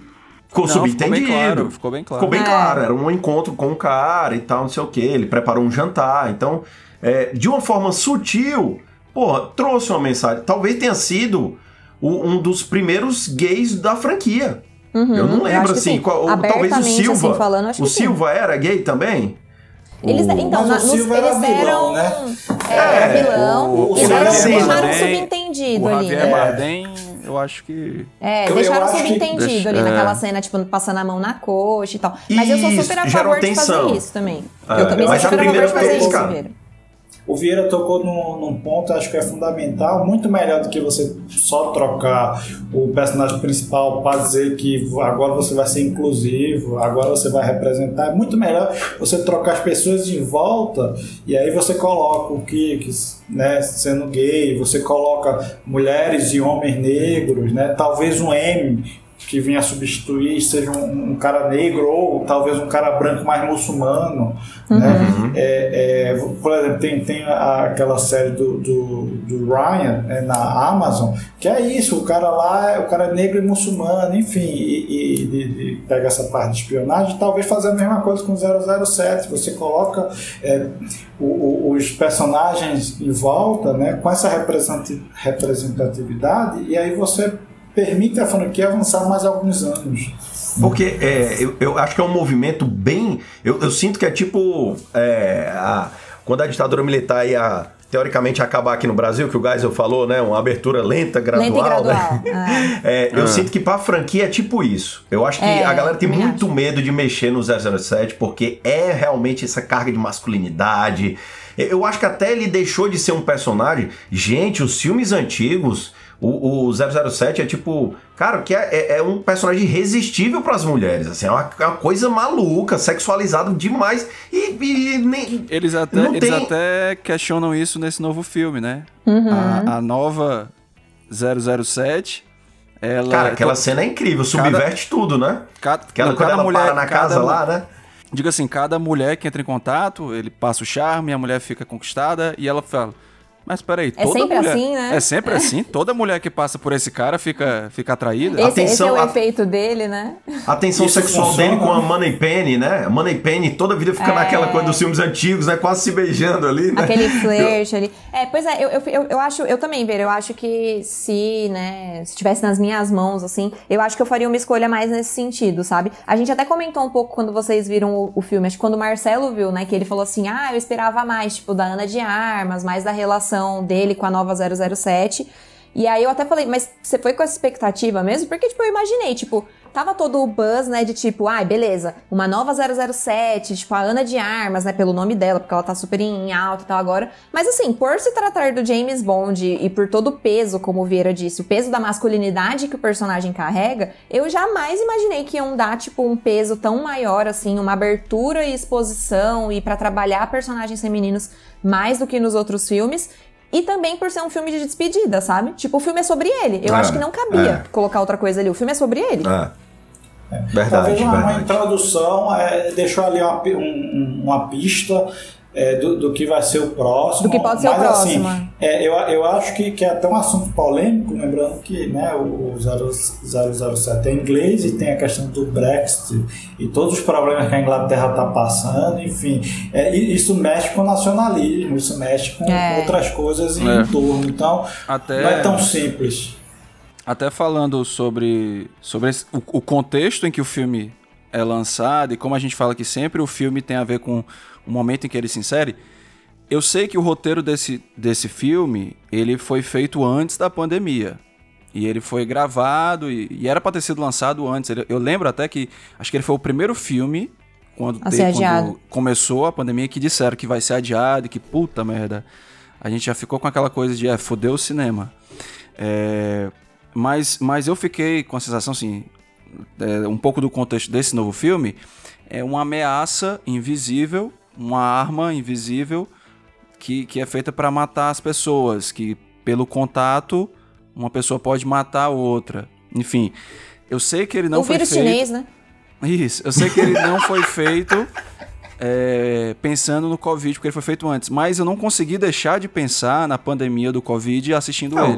Caiu muito bem. Agora, é, é porque, por exemplo, se você pegar uma Missão Impossível 2. Tem um negócio lá que é tipo um vírus quimera. Igual. É, é tipo, é uma pegada. Ou seja, é, uma, é, é um negócio que, vez por outra, eles estão levando pra. Porque é, é pra é, gente mas não. Assim, Agora sim, legal... mas por exemplo, o negócio de vírus é uma ameaça é, química, né? Muito forte, né, cara? Biológico. Que pra gente, talvez, agora, biológico, exatamente. É, que pra gente agora tem outra acessibilidade. Por exemplo, tu falar que tu assistiu o filme e tu lembrou do Covid, eu também lembrei na mesma hora. Então a gente agora é, também tem uma relação acho... diferente, né? É mais concreto, né, agora. exatamente. Os chineses não vão gostar do filme é, lá. É isso, é isso que eu acho legal, porque cinema, cinema é interpretação de quem está assistindo.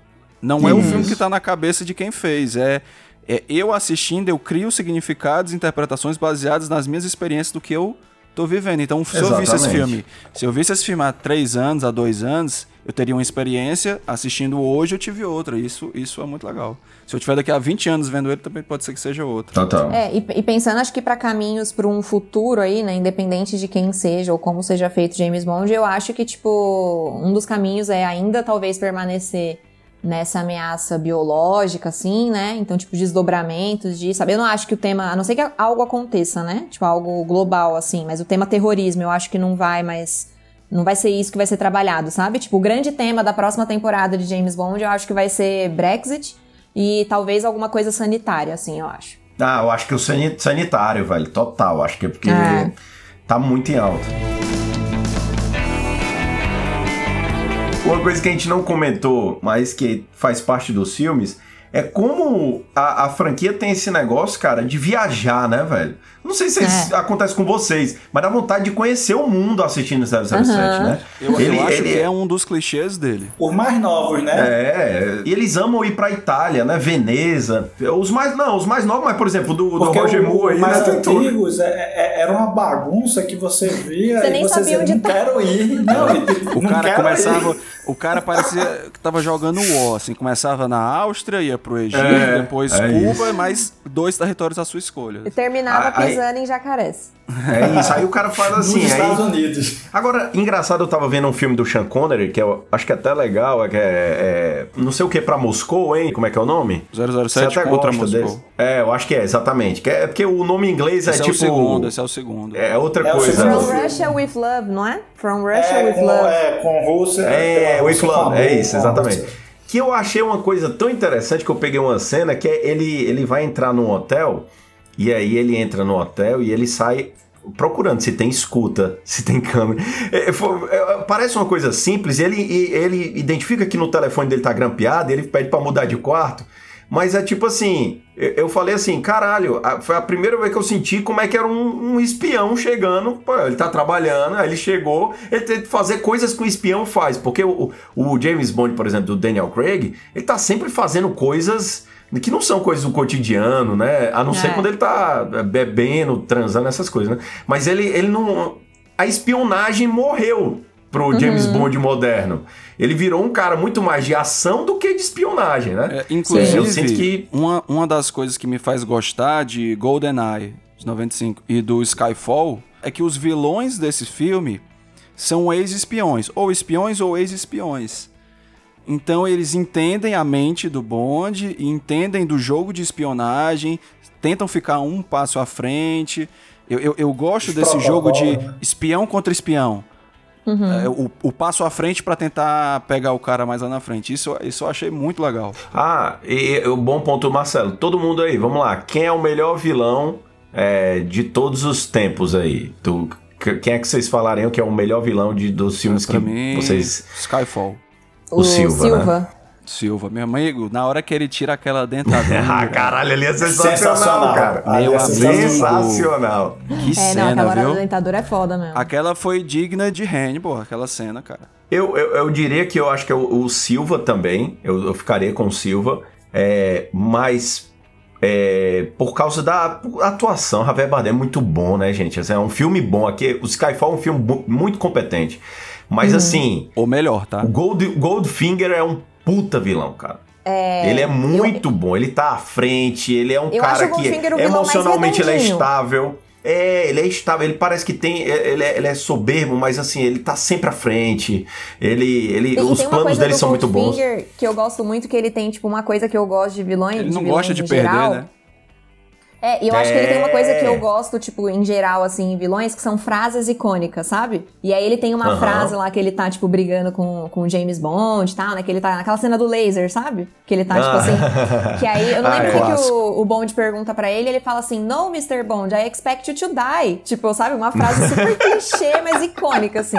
Eu acho ele o vilão mais redondo. Mas se fosse o conjunto da obra, assim, história como um todo, eu gosto do Blofeld. Blofeld, acho que é assim que se fala. Cara, eu acho ele um vilão muito bom. Eu acho ele um vilão muito bom. Tipo, tem uma história, tem, tipo, trejeitos dele, assim, diante, sabe? Tipo, ele ser apaixonado por gato, assim, eu acho da hora. Eu acho que eu gosto de vilão. Inclusive, eu queria... Era pra ele ter sido o vilão desse último. É.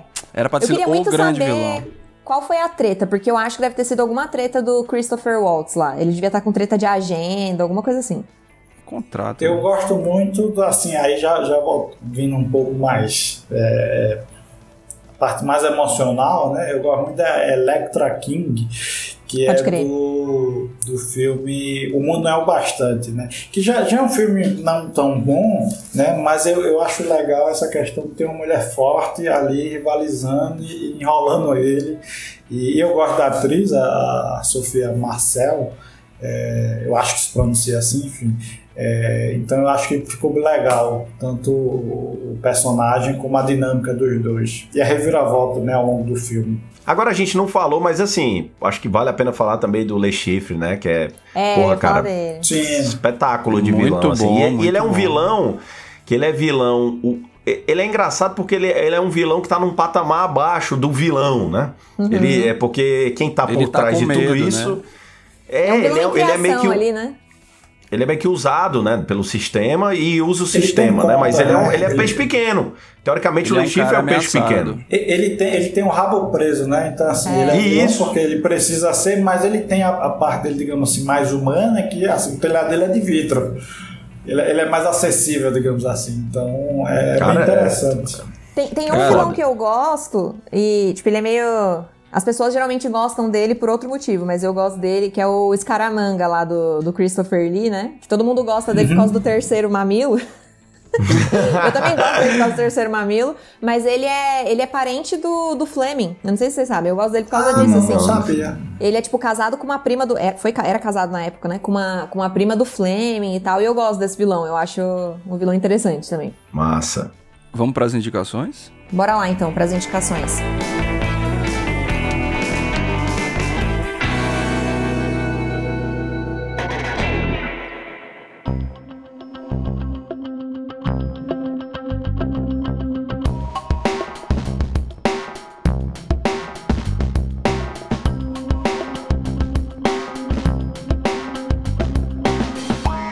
Então, cada um aqui escolheu de uma época, né, de uma década diferente, mas acho que no fim, cada um escolheu de um bonde, né? A gente tá falando cada um aqui de um bonde. Acho que deu certo. Infelizmente, então, ficaram de fora aqui, né? é, acho que pessoas, bondes que são subestimados, na minha visão, tá? O Timothy Dalton, eu acho ele um, um bonde com muito potencial, pouco explorado. O George Lazenby, né, nem precisa falar, infelizmente o pobre coitado deixa pra lá.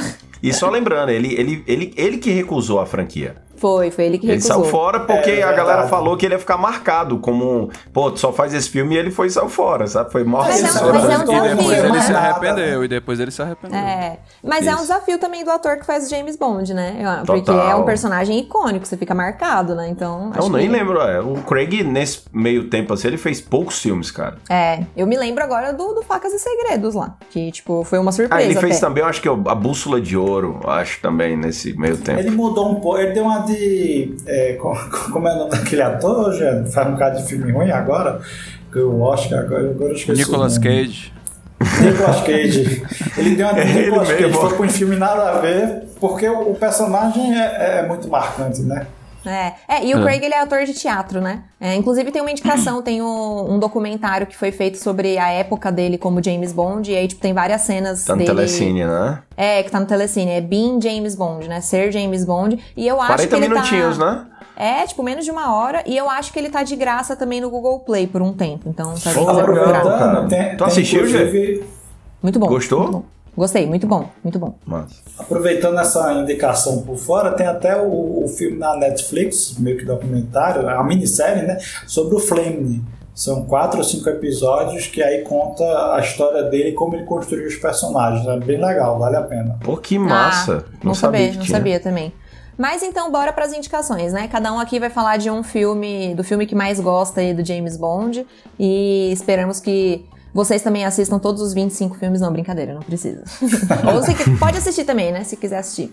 Então eu vou Tem todos começar no aqui. Telecine, né? Todos estão Isso. no Telecine. Todos estão no Telecine, menos o mais recente que tá na- nos cinemas ainda, por enquanto. Ou Isso. já já deve chegar em meios obscuros aí. É, Inclusive, inclusive, acho que vale só dar uma resumida. Esse novo filme é bom. É bom, vale Sim, a é pena. bom.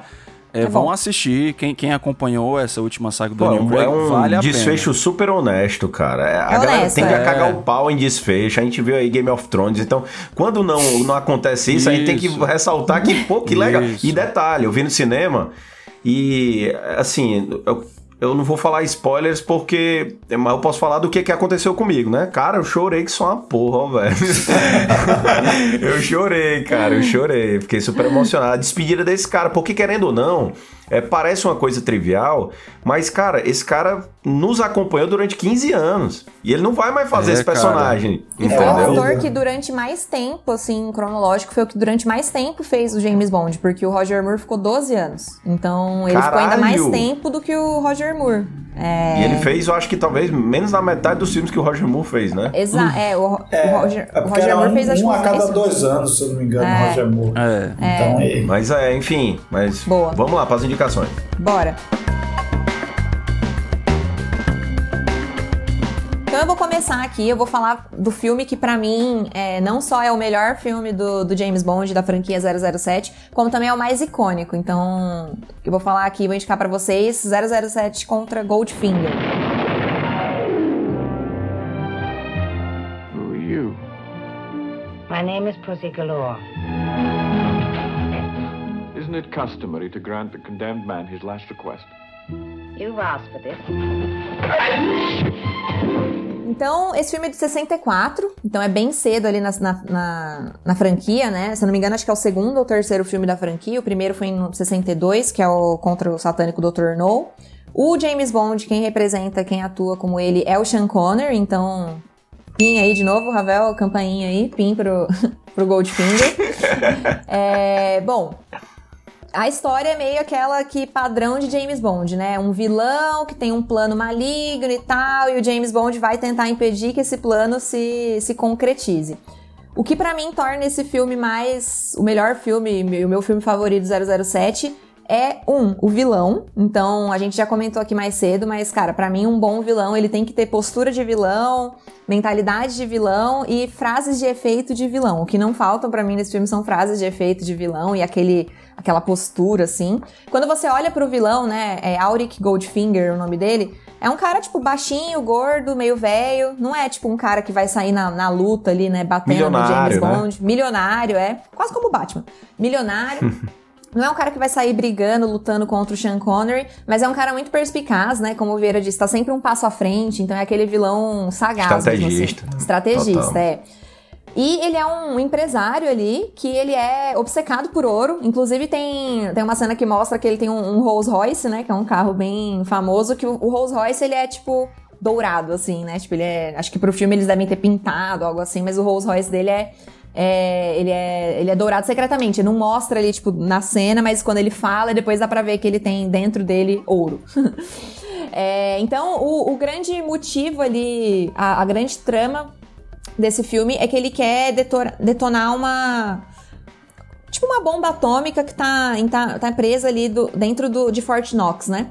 E aí ele resolve, tipo. Cara, é uma, é uma galhofa, assim, né? Meio como eram os James Bonds antigos. Tipo, ele tem um plano de detonar um negócio, destruir o mundo. Aí envolve, tipo, laser, e envolve um monte de gente que tá ali sob responsabilidade barra tutela, barra emprego dele, enfim. Mas esse filme pra mim é o melhor é, e que, o que melhor representa a franquia. Acho que primeiro é o filme que solidificou aquela cena pré-créditos do, do Bond, né? Então a gente falou bastante aqui de clichês e por ser uma franquia de quase 30 anos, é, ela tem bastante clichês que são seguidos até hoje, assim, em filmes de ação e de espionagem. E uma delas é essa cena pré-créditos, que é muito clássica no, no universo, né? No James Bond Cinematic Universe. É, é uma cena muito icônica. Então, quando a gente pensa no Dr. No, já vai ali direto pra, tipo, cara, pra cena mesmo do filme, né? Não tem um, uma ambientação pra você entender o que, que tá rolando. Nesse filme, não, tem essa cena pré-crédito. É o primeiro filme que tem a música tema escrita só pra esse filme e aquela cena de abertura bem bonita, né? Que é, tipo, sempre trabalhar, como se fosse um videoclipe da música, né? Então é, é trabalhada ali, e aí sempre tem, tipo, né, um, um comentário aqui. É, até as franquias do Daniel Craig, eu acho que até Cassino Royale, depois eles tiraram isso. Mas de Goldfinger até Cassino Royale, essas cenas de abertura, que são videoclipes das músicas, sempre tem, tipo, de alguma maneira ali você vê o corpo de uma mulher, uma mulher dançando, tipo, ela tá Sim, seminua ou só as, as cores, assim, né? Tipo, um jogo de luz. Então tem A isso, silhueta, né? né? A silhueta, isso. Tem isso também, que é, virou bem clássico, assim, do, do James Bond. É bom mostrou- demais. é bom demais. É bom demais. É o primeiro filme que mostrou ali, a gente falou sobre carro, né? Sobre o Aston Martin. Sobre o Aston Martin. É o primeiro filme que mostra o James Bond ele entrando e dirigindo esse carro, esse Aston Martin, tipo, bem icônico, assim. Então. Eu acho até que ele, ele pergunta, tipo, where's my Bentley? Uma hora que eh, eles mostram que mudou o carro do James Bond exatamente assim, né? Que o, o James pergunta, where's my Bentley? E aí o Kill, que é aquele veinho ainda na época, ele fala, ah, não, e tal, tem agora uma outra coisa. Aí ele mostra outro carro e tal. É, e é carro engraçado que o, que o Kill é, é engraçado que, tipo assim, ele é o cara que traz as novidades e o bicho é um velhinho, né, cara? Exato. Tem nada. Como é que seria o Kill? É tanto que eles mudaram hoje. O Kill é um, é um jovem, Um jovem, magrinho, é. aquele cara de É um programador da nerdola. porra, sabe? Um nerd, É um nerd. é, é um nerd. Isso representa a época, né? Então, na- no, no começo era um cara mais experiente. A sabedoria né? tava na experiência Exatamente. antigamente. E tu- Pô, Tanto Tanto que no, interessante. Cassino Royale, o James Bond, quando ele tá sentado lá esperando o Kill no, no museu, que chega o menino falando e tal, ele meio que tipo, quem é você, né? Tipo, até quer sair, assim. Aí ele se apresenta É. como o Kill. E o Cara. ator que fez Kill, ele só, ele só parou de fazer porque ele morreu num acidente de trânsito. Né? Porque até então Puxa, ele cara. ficava fazendo porque ele virou icônico. É. Né? Tinha aquela Uhum. piadinha dele aparecer, né? É. Foram mudando os 007 e continuava o mesmo ator. Aquela- aquelas piadinhas que era tipo assim. É, é o seguinte, esse negócio aqui, ele serve pra isso, mas só não aperte esse botão. Aí ele, por quê? Aí ele vai lá e aperta. Ou então tem um, eu não lembro qual é o filme, que ele pega, aí é um sanduíche, ah, o que é isso aqui? É meu lanche. Aí ele É. Não, e ele sempre fala, ah, tá aqui, tipo, tua arma, tua caneta, mas me devolve inteiro, né? Ele sempre fala isso também. Tipo, me Isso. Ah, e. G, uma coisa que você, talvez você vá falar, não sei se vou, talvez você deixou passar, que é o seguinte, aquele capanga do chapéu laminado. Ali, O, o Japinha. o Kung Lao. É, que eu é joga o foda, chapéu e, e corta na estátua, assim, sabe? Perfeito, Meu irmão, perfeito. corta e volta. É um bumerangue. É, É um um bumerangue, verdade. Puta, sensacional. Esse filme é cara. maravilhoso. Mas aí, ó, falando sobre o Kill, esse foi o primeiro filme também que introduzem de da maneira que a gente conhece hoje todo esse universo do Kill, né? Então ele chega ali e fala aqui tua caneta, essa caneta faz tal coisa, não aperta isso. Esse foi o primeiro filme que tem essa cena clássica, né, do Kill explicando pro James Bond como usar os artefatos tecnológicos. Tem ali que eu também que eu já comentei antes aí no, no episódio é, da Bond Girl assassinada, né, pelo, pelo vilão. então, que ela, e essa cena pra mim, né, tipo, incrível, Incrível. ali, que é aquela mulher deitada na cama, toda coberta de ouro, tipo, morta, um corpo inerte ali. Eu acho essa cena incrível, incrível, incrível. É, e, cara, tipo, falei aqui já da música, falei ali. Acho que o, o, o status, sabe? Que esse filme criou, né? Eu acho que ele elevou um pouco a, a- a franquia a outro patamar e não é. E, e- então isso é verdade que desde então essas coisas clássicas que eu fui falando do filme foram sendo reproduzidas nos outros filmes, né? E até vira motivo de piada depois. Então, tipo, a gente falou aqui do Cassino Royale. Acho que a franquia do Daniel Craig, o primeiro filme, o Cassino Royale, ele é muito bom, lógico, roteiro, atuações, mas ele também teve todo toda a quebra de paradigma de tipo, deixa eu romper um pouco com os estereótipos que tem do James Bond, e não quer dizer que eu não vou seguir esse estereótipo, porque ele segue, né? Mas deixa eu fazer uma piada disso. Então, tipo, deixa eu mostrar que o, a gente sabe que isso é um estereótipo, sabe? Então, tipo, essa cena dele esperando o Kill dentro do museu, e aí chega um carinha novo. É, quando ele vai pedir a bebida, né? E ele fala, e o cara pergunta, tipo, batido ou mexido? E ele fala, ah, foda-se, não ligo. Então, acho que o bonde do Daniel Craig, ele quebra um pouco assim. É uma ruptura total, né? É, aquilo que depois a ele gente volta, esperava. depois ele vai né? voltando como um cão arrependido. Em Skyfall, eu acho que é, é- é a grande conexão do Bond de agora com o passado, né? Aham, Desde de, de- de tudo, assim, a estética, carro, tudo, assim. Até porque ele é um bonde que, pela uma situação do, do, do contexto, ele fica com poucos recursos, né? Sim. Ele, ele tem uma defesa ali meio que a moda antiga. Aham, aham, exato. E, e aí, acho que só pra terminar aqui os motivos do porquê que eu tô indicando esse filme, porque que eu acho que esse filme é o mais icônico e o melhor do Bond, ainda sobre a Bond Girl, não só ela é assassinada, mas o primeiro lampejo ali de tipo de uma relação mais pessoal que o Bond tem contra o vilão dele é nesse filme, porque ele se vinga da mulher sendo assassinada. O primeiro ímpeto dele ali quando ela é assassinada é de vingança. E isso uhum. geralmente a gente não viu nos outros filmes, que é como a gente falou aqui, é sempre lutando contra uma ameaça global, contra o terrorista, contra não sei o quê. Depois eles resgatam e trabalham e desenvolvem isso muito melhor na franquia do Daniel Craig, mas esse sentimento de vingança surgiu primeiro ali em Goldfinger, 60 anos atrás. Então, essa é a minha indicação. É James Bond contra 007 contra Goldfinger. Tá no Telecine Play. Inclusive o Telecine Play vai deixar de existir, né? Vai deixar de existir, é. Aí vai ser incorporado à Globoplay, né? A Globoplay, é. Isso quer dizer que vai aumentar a assinatura. Eu, eu acho que vai continuar como um telecine dentro da Globoplay, né? É, eu também acho, também acho.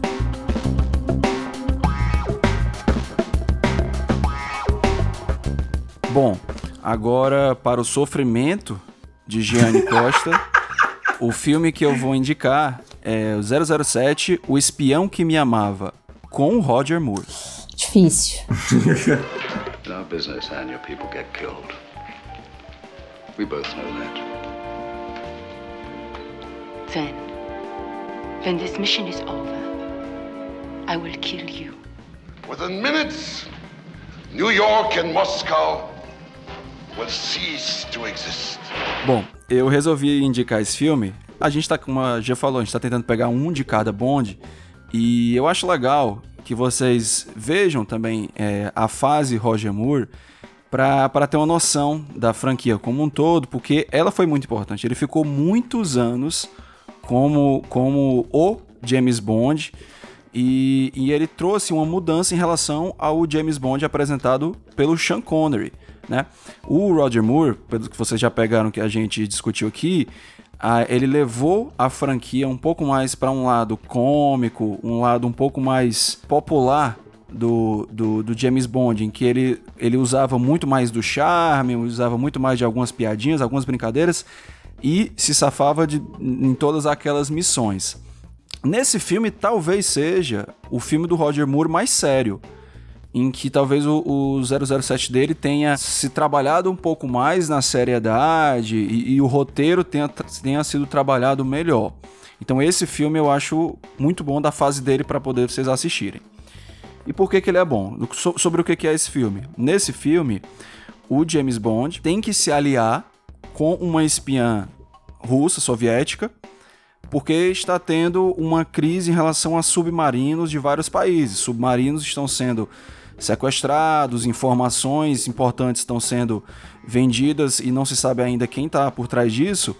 E o James Bond, juntamente com, com uma, uma espiã russa, eles vão ter que, apesar de serem rivais inicialmente, se unir para poder descobrir quem é que está fazendo isso e acabar com esse plano. É, e, uma, e uma outra coisa que, que acontece no filme é que no começo o James Bond matou o amante dessa espiã.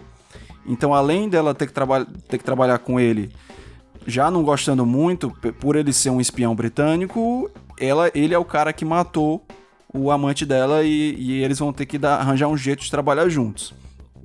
Eu gosto muito como o roteiro desse filme, ele é, ele é bem trabalhado. Ele não é o, o roteiro mais profundo, mais intenso já escrito, mas ele é bem redondo. Eu acho que ele consegue introduzir, por exemplo, a gente falou que um vilão que, que é interessante, que você fica instigado para sobre o plano dele. Eu acho que ele desenvolve bem a Bond Girl dele, porque muitas Bond Girls elas são submissas, né? São mais é, o, o, plano amoroso ali do, do, do, Bond, mas nessa a atriz que é a Barbara Bach, ela é ativa, ela tem personalidade, ela surpreende o James Bond com as ações dela. Então ela tem um papel mais ativo dentro da história.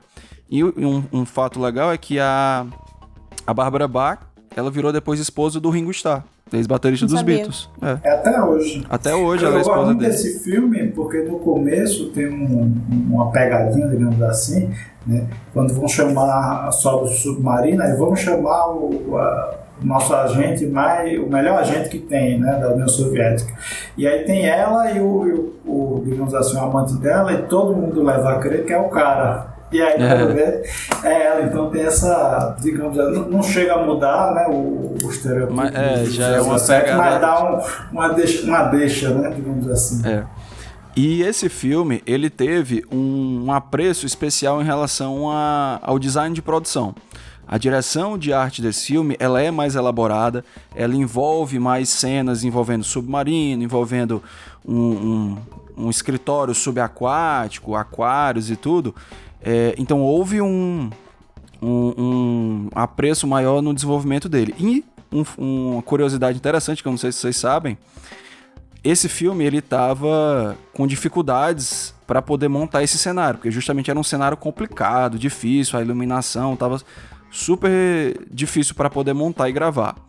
Eis que nada mais nada menos que Stanley Kubrick é chamado para ir ao set e ajudar Você viu o, o João Marcelo manipulando aqui? Stanley Kubrick?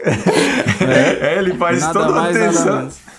Isso, ele foi chamado pra, pra ajudar a montar. Ele, que era um cara conhecidíssimo por, por ter super detalhadamente os, os cenários né, e produções dele, ele foi chamado pra ajudar e ele deu uns toques, deu umas avaliações do que como poderia ser feito e, e ajudou com, como, como poderia ser algumas cenas gravadas lá.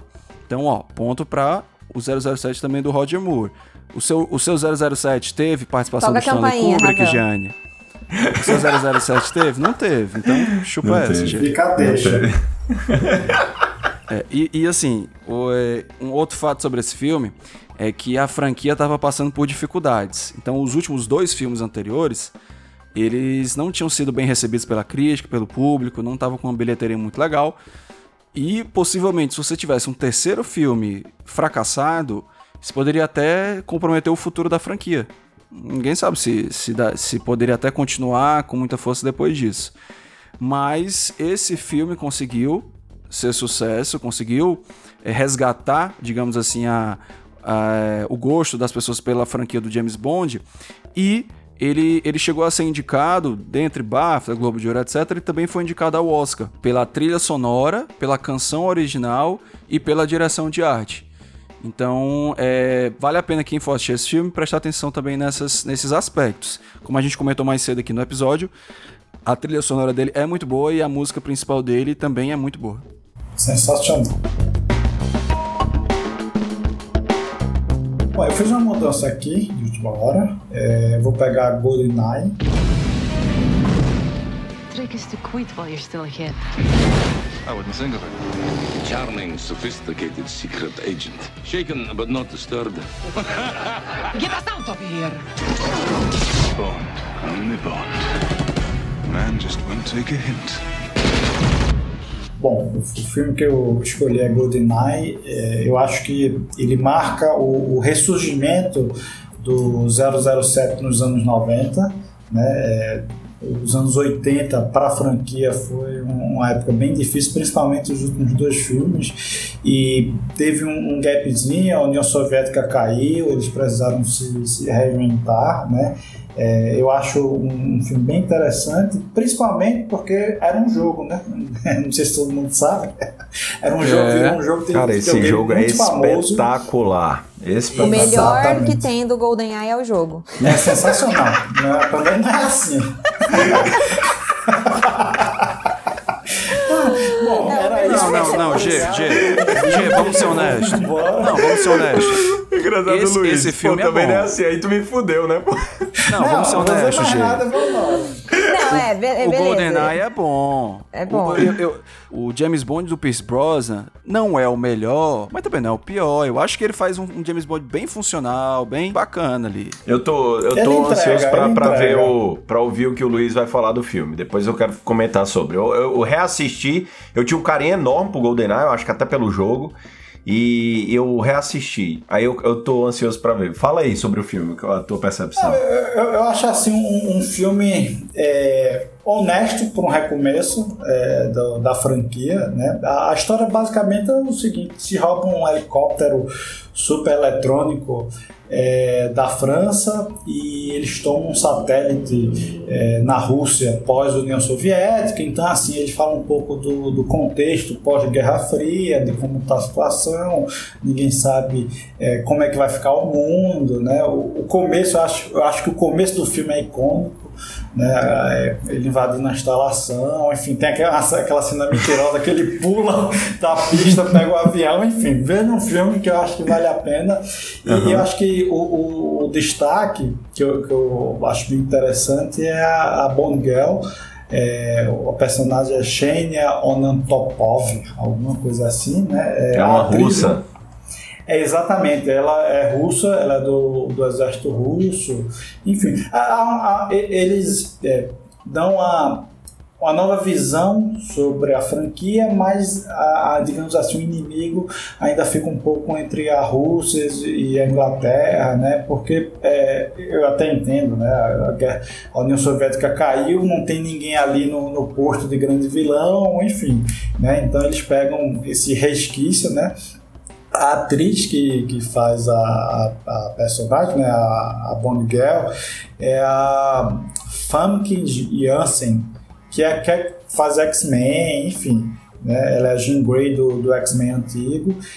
E, e assim, a pessoa, eu acho que a melhor atuação dela foi nesse filme. Os outros filmes que eu vi dela, é, eu acho uma atriz bem limitada, mas nesse filme, é um dos primeiros filmes que ela fez, ela tá bem no papel. O James Bond é, é, tem ainda aquele estereotipo um pouco dos anos 80, ainda alguma coisa, mas é, dá, dá um novo ar à franquia. E tem a questão do jogo, que se vocês puderem ver o filme e jogar, tem o, o jogo aí na, na internet, vocês conseguem, né? Mas é, é, ele entra na nova fase, porque ele começa a falar de guerra eletrônica, de, de que o, inimigo não é mais um país, mas são organizações, são pessoas. Então eles tentam é, dar uma nova vida, uma nova roupagem é, ao 007, sai um pouco do, do Roger Moore, que é galhofa, do time é, Downton, que é, que é, algo mais é, é, o, exército de um homem só, então começa algo mais tecnológico, enfim. Eu acho que é, é um filme honesto, né? Eu sei que já vai discordar, né? Mas eu acho que é um filme honesto e é um bom recomeço, né? Os outros filmes não, não dão é, uma sequência bom, mas é um bom recomeço e eu acho que ele permitiu chegar até Daniel Craig. É isso aí, eu, eu reassisti é, eu tinha visto, ó, pra você ver, cara, é engraçado tu ter uma memória tão ruim que, por exemplo, eu, eu assisti ano passado, aí pra assistir, pra fazer o podcast, eu falei, vou ver de novo, que eu não lembro mais nada. E aí eu assisti, acho que há uns três dias.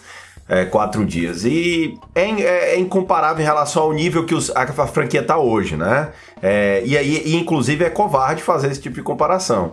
Mas eu, eu, eu concordo que é um filme honesto. O, o vilão, eu acho que tem um quê ali de surpresa, né? Porque você pensa que não é uma pessoa, né? Eles manipulam um pouco aquilo, mas eles ainda ficam muito na caricatura da Rússia, né? Aqueles personagens fardados, aquela aquela femme fatale, né? Que tem é, que ela é simplesmente uma coisa estranha, né? Que a mulher mata os caras é, com, com, com entrelaçando as pernas e apertando, meu irmão. Ali uhum. também é uma coisa bem interessante. E ela dá uns gritos. A famosa chave de. Oi? É. é. Quê? É isso. O quê? É isso, ela é, é uma personagem bem Roupa caricata. de couro, né? Que ela usa. É, cara. De couro, e é negócio... Mas é, é, uma personagem feminina forte, é, é óbvio. Sim, né? temida, né? Não mudou temida. muito o, o, escopo do 007, mas eu acho que é, que é, que é uma mudança positiva, né? E, e a, eu acho a cena de abertura lindíssima, sabe? É, é bonito. Tem, tem, tem e, e outra coisa caindo. Cara, é bem, bem legal. É, legal. E outra coisa, eu acho que o filme ele traz um ele traz um, um, uma fisicalidade maior do que a franquia já é. Talvez é o, é o melhor para a época. É um James Bond mais é. moderno mesmo. Né, as coisas, tudo que acontece, ele, enfim. E o Pierce Brosnan, ele, ele tem uma, ele tem uma cara de Bond assim, velho. É uma, muito grande, óbvio. Ele, para mim, ele não é o melhor, mas Eu, eu acho ele bem honesto no que faz. assim. Eu acho o Percy Brosnan um ator bem limitado, então, tipo, eu tenho sérios Sim, problemas com ele, assim. Sim, mas eu acho que é porque o Bond, cara, ele é um personagem que até então não pedia nada, não, velho. Se Nada você profundo, pega é, os verdade. filmes do Roger Moore, é, o Bonitinho, próprio Sean Connery. Bem vestido. Tá É, já tá bom, é né? um cara que não tem emoção, não, não chora, não tem uma. É tanto que a, o do Labensky lá, quando, quando a mulher morre, a câmera não tenta dar um chora. zoom assim nele, cara, mas é, é patético. E o povo vai ficar. é, assim, Ah, mas tipo, o igual um filme todo cachorro. é patético. né? Não, é o filme, filme todo é é, patético, né? É ruim. E ele é um bonde feio pra cá. Eu acho que ele é o bonde mais feio Ele da, é o bonde mais da feio, é isso que eu história. ia falar, ele é o bonde mais feio. De longe. Aí eu Pode acho que ele é o melhor bonde, porque aí ele não se garantiu pela beleza. É, Polêmica, verdade. E mesmo assim, ainda era, um, ainda, ainda era um cara que, né, que despertava. Porque, ele, caralho, ele usa uma saia lá, meio escocesa. Não sei se vocês É. lembram. Ele tá rodeado de mulheres, cute, né? As chama mulheres cute. vão à noite na, na- no quarto É, dele. é nossa.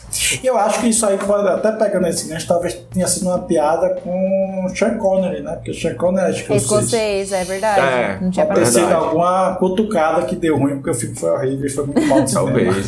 Hora a hora. Quem falou por Engraçado último, que o, tem, um, tem um crítico de cinema bem conhecido aqui, o Dale Nogari, né? Que ele, aqui no Brasil, que ele é, ele é fanático pela franquia 007. Você for procurar, tem, tem é, a resenha de todos os 25, os 25 filmes, ele já colocou Ele no canal dele.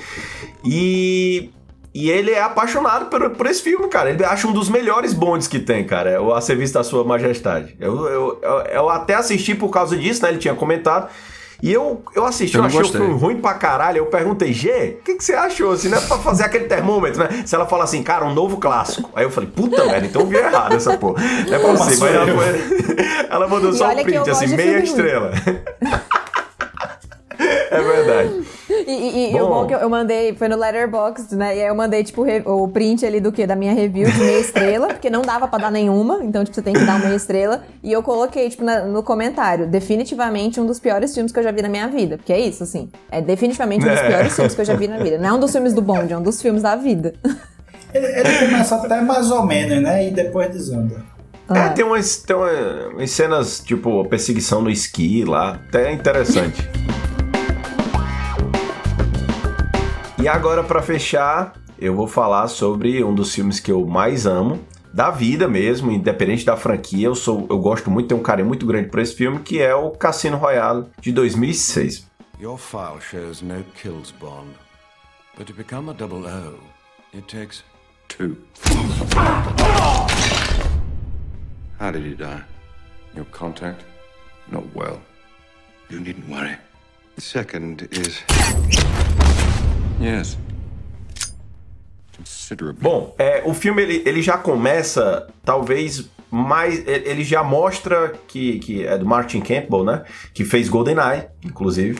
É, o filme ele já começa mostrando que ele vai ser o, o, o filme mais diferente da franquia. Ele começa com uma fotografia preto e branco, uma parada cinema no ar. Ele lá, né? Meio que ali numa situação de quase pra matar um cara e já mostrando esse poder destrutivo do, do, do bonde do Daniel Craig. Ele tem uma cena, cara, no banheiro, que ele vai pro pau com o cara, né, porrada, que ele, ele, ele mata o cara assim, e você olha assim ao redor, é muito sangue, muita violência. E com certeza o Daniel Craig é o bonde que. Não é um talvez o bonde que mais matou, mas é o bonde mais violento. É, E ele, e ele dá uma fisicalidade. Em três minutos você identifica que aquele cara ele veio pra. Pô, cara, esse cara ele tá, ele tá fazendo uma coisa muito diferente do que foi. E tem aquele. uh, o prólogozinho do filme, que é aquela perseguição que rola tipo um pacu, né? É, lá na África, que eu acho que é incrível porque define muito o que é o personagem dele. O que é, que é o personagem dele? É um personagem que talvez não vai ser o melhor, ou seja, ele não é melhor do que aquele cara que tá correndo, ele sempre tá atrás, mas ele nunca desiste. Além dele nunca desistir, ele vai até o limite. Né? Que aí, no caso, a gente não sabe qual é esse limite. Então ele é um cara que mostra não ter limites. Então ele, ele, ele, ele vai ali e, e tá todo mundo, ele tá rodeado de gente, ele explode um negócio e pega a maleta, enfim, é um cara que mostra, inclusive, um bonde mais jovem, um bonde muito mais inconsequente, um bonde que não respeita as ordens da M. É, é- é diferente, assim, né? Ele, ele traz isso. É, E aí, eu, eu acho que isso cria nele uma figura meio animalesca, pra tudo. Ele é um cara que ele bebe, quando ele bebe, ele bebe muito. Ele é um cara que tem vícios, então tem, tem a bebida, tem a questão do jogo, né? Porque o Cassino Royale, querendo ou não, tem a questão do jogo ali, né? É, quando ele ama, ele ama demais, então ele fica louco, aficionado pela véspera ali, né? É, e já é um bonde que quebra um pouco essa expectativa, porque a Bond Girl, a, a Vesper, é, ela tem uma pegada de. é, ela, ela, inclusive, es- é, explicita essa situação. Ela fala assim. Ah, ele fala assim: ah, não sei o que, você faz meu tipo, não faz meu tipo. E ela fala assim: ah, você não gosta. Ele, ele, ele chega pra ela e fala assim: você não faz meu tipo. E ela fala assim: ah, porque eu sou inteligente? então ela é, é, dá uma quebrada assim. Então ela, ela mostra que ela é uma personagem que, que tem uma vulnerabilidade, né? Aquela cena onde ela, onde o, o Bond mata umas pessoas na frente dela, uma luta. Todas as lutas dele não são simples. Ele é o primeiro Bond que de um corte para outro tem arranhão, porque os Bonds não tinham arranhão. Então ele é um cara que sai do terno. Ele sai do terno literalmente e começa, né? Tem uma, tem uma cena que ele, que ele é envenenado, que é incrível, cara. Aquela cena muito bem feita, né? Que ele é reanimado pela Vesper que salva a vida dele. Eu, eu posso comentar da parte médica?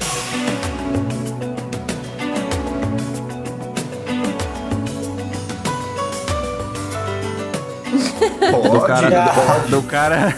Do cara tá. Não, ali é em- putaria. Em, parada, do cara está em parada cardíaca e ainda ele pensar em conseguir se, se Se autodesfibrilar ligar ali. ali, né? É, É o sim, Bond, é, é surreal. É A minha, é, a minha parte médica vendo, vendo isso daí sofreu um pouco, mas tudo bem.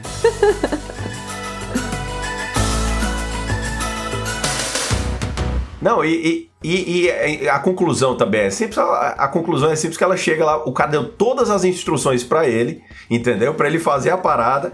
Ela chega do nada, não sabe nem que hora é meio-dia, mas já, opa, tá faltando isso aqui. Aí conecta o bicho lá e, e- e ressuscita ele. Mas é, quando acontecem essas mortes, essas coisas, tem uma cena.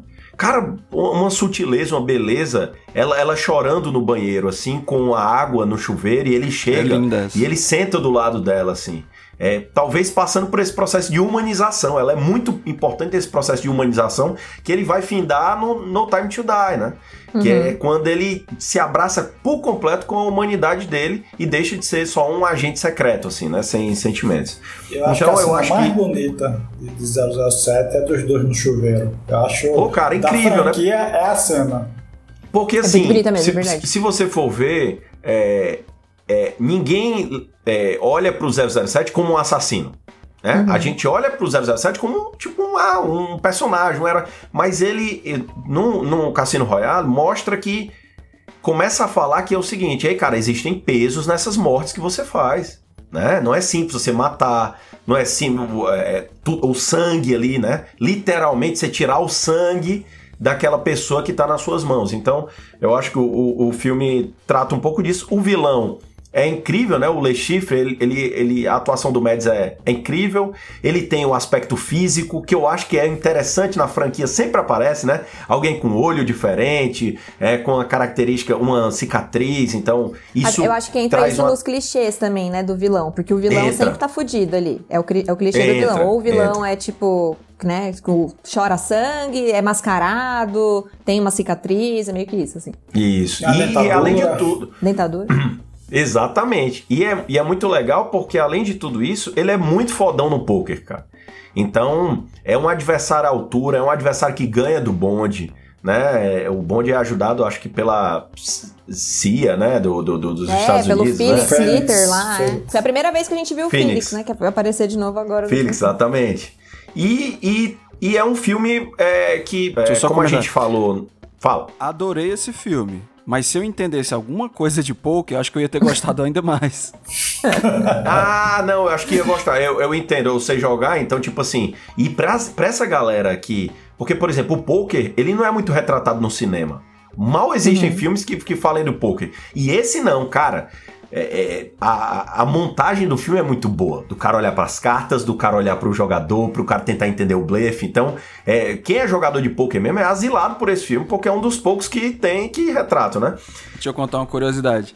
Tem uma coisa legal, é, a cena do, do carro em que ele vai atropelar a Vesper e ele desvia e o carro capota. Caralho, incrível, incrível. É muito boa, né? Mas quando eles estavam gravando essa cena, o carro que, que ele estava usando, o dublê, óbvio, né? Ele era um carro tão estável que ele não conseguia capotar. Capotar. O dublê, o dublê tentava fazer a manobra para virar o carro, né? Ele, era para ele virar e fazer uma, uma virada e cair. Mas eles não conseguiam, porque o carro estava muito estável, ele era muito bom, o, o chassi lá do carro, etc. Então eles tiveram que chamar a galera responsável pelo carro. Eles desmontaram algumas peças, tiraram algumas coisas que davam mais estabilidade para o carro. E aí, na hora que ele fez a cena, no roteiro era para ele capotar uma vez. Mas aí o carro, ele capota acho que umas três, quatro, nem lembro quantas vezes. Capota mais do que era para ser e a cena ficou do jeito que foi pro filme. Ah, esse. O, o Cassino Royale também tem uma cena de tortura muito difícil, sabe? Uma, uma, É uma cena bem pesada de tortura. é, que, que dá. é, eu acredito que até a, o que tá por trás, por exemplo, o filme começa na questão dos conflitos na África é, e, e que tá financiando. Eu acho que a narrativa da história é mais verossímil, assim. Você, você consegue acreditar que esse filme não é datado. É um filme que poderia estar acontecendo agora. E, enfim, eu acho que marca a franquia. É, é a entrada do Daniel Craig, aquela cena dele colocando o Smoke pela primeira vez, olhando assim, se olhando, sabe, se reconhecendo como Bond. É, entra pra história, pra mim, eu acho que eu considero o melhor filme dos 25. Mas tem, tem, tem várias pessoas que têm opiniões diferentes, principalmente pelo Goldfinger, pelo Skyfall, que é um, é um filme, é, assim, visualmente pra mim é o mais bonito, né? Roger Dickens ali na fotografia e tal. Mas. é, Esse Roger, enfim, a Gianni gosta, né? Esse, Roger ele- ela, gosto. ela gosta bastante. Ah, tá É bom. porque o sobrenome dele não é Guedes. eu gosto de dois Rogers só, o Dickens esse e o daí, Guedes. esse aí o Vieira não gosta. É, esse aí o Vieira eu não gosto. É, e aí, o que, que eu posso falar pra vocês? É, assistam esse filme, quem não teve a oportunidade, eu acho que tem no Telecine também, todos têm, né? Então não vou nem ficar é, chovendo molhado. E, e vocês podem ver, assim, comparar. o- é, eu acho que o exercício é muito interessante de, de ver como é que nasce esse bonde e como é que ele finda. É totalmente diferente. E a, e a experiência é muito legal. É isso aí, Cassino Royale. Boa. Muito bom. Você ficou pensando nisso, né? Só um comentário aleatório, tipo isso de como ele se inicia e como ele finda. Eu vou ver, acho que eu vou tentar rever o Cassino Royale esse, esse feriado, porque tem tipo quando um filme, geralmente al- alguns filmes fazem isso, né? Tipo de você in- iniciar o filme com uma sequência e geralmente você vê essa mesma sequência sendo trabalhada de uma outra maneira no fim, assim, tipo Hum, na última cena, legal. e tal, que é o que chamam de moldura, né? Tipo isso é muito Aham. claro, por exemplo, no, no Vento Levou, né? Que são eles indo, saindo lá da cidade e na volta, tipo, são eles voltando e é a mesma cena, só que, tipo, backwards, né? Tipo, ao contrário. Aham. E certeza que deve ter algumas conexões, tipo, desse último É. filme agora, de cenas que são muito similares Ah. às cenas do Cassino Royale, tá ligado? Cara, Ah, é- é, muito massa aquela, aquela cena que é, por exemplo, no, no No Time to Die, que ele chega em frente ao túmulo da, da, da Vesper, né? Uhum. Tu assistiu, Luiz? Não, porque eu fui proibido por causa da Johnson e do governo Bolsonaro. Ah, Não, mas fique Mas- em paz. eu tô- Caralho, pouco- a gente falando aqui, eu achei que ele já tinha visto. Ah. Não, fique não viu. paz. Mas a gente não Caralho. spoiler, não. A gente não é, contou não, e, spoiler. e- e- e o que eu vou falar é super simples, mas dele chegar. Que, inclu, esse, o primeiro ato de No Time to Die, pra mim, é um dos melhores primeiros atos de todos os filmes, assim. É muito bom É mesmo. bonito, é bonito. E, Uhum. e, cara, quando ele, ele chega no túmulo da Vespa, ele fala só uma parada que é tipo assim: sabe um cara durão desse, um cara que tem um trauma gigante, ele olhar pro túmulo e falar, porra, eu sinto sua falta. É foda, É. cara. Isso aí é muito, é muito bonito, sabe? Isso é. É, enfim, de um personagem desse, durão. E eu acho, eu aconselho vocês também a procurar no YouTube é um- o, o Craig comentando é, no final, no set lá de filmagens, ele, ele super emocionado, muito emocionado mesmo, tipo aquela coisa bem inglês, assim, não chora, mas não consegue dar embargar a voz. E ele falando que, tipo, caralho, eu, eu amei fazer cada segundo desse filme, muito obrigado por tudo, como fechou e tal. É emocionante também. É, é bem bonito mesmo. Essa cena aí é do documentário, Vieira, desse Being James Bond. Ela tá nesse documentário. Tá, que massa! E o legal de- desse filme é que é, é o filme que, pela primeira vez, ele ganha o 00, né? É. E que come, o filme começa com isso, ele se transformando no 00, porque até então ele não era. O. Né? Até a primeira cena do filme, né? E vale muito a pena ler o livro. O livro Cassino Royale é sensacional. O filme ele É retrata, ele é bem, ele é bem fiel ao livro, mas o livro é bem legal, vale a pena. Legal. Boa. Inclusive, gente, é, só pra fechar, eu tentei procurar sobre. Cara, o, qual é a diferença? Porque assim, tem um negócio do 007, né? E tem um lance. Ele, ele é chamado em alguns momentos de Commanded. Tá, Commander vocês- Bond, né? Comandante. É, É porque é comandante ele é Bond. Ele é um militar que é, é tirado do, do serviço da ativa, ele é escolhido do serviço da ativa para se tornar um espião. Então, assim, ele, ele é um, um- um- Ele tem uma patente militar, só que ele atua no, no serviço espião, secreto. Porque Então, tá- é- e- agora eu e- entendi ele é tudo. vinculado à Marinha. Pode É, ver ele é comandante da vinculado Marinha. à Marinha, né? Então Ah, tem, tipo tem, um tem SEALs filmes de daquele, Roger né? Moore que a, a, a não gosta, que, que ele. Até o espião que me amava, ele, ele tem algumas cenas que ele tá vestido de. de, é, com o uniforme da Marinha e tal. Ele é da Marinha, porque o, o Flame, ele foi da, do serviço secreto, mas ele foi militar, se eu não me engano, ele foi da Marinha também, e aí ele é retirado do, do, do serviço para o- o, o ele já entra como militar e ele é alocado no serviço secreto, né? Então ele pegou um pouco dessa experiência dele como militar e de ser alocado no serviço secreto e, colocou no 007. É isso aí. Irado.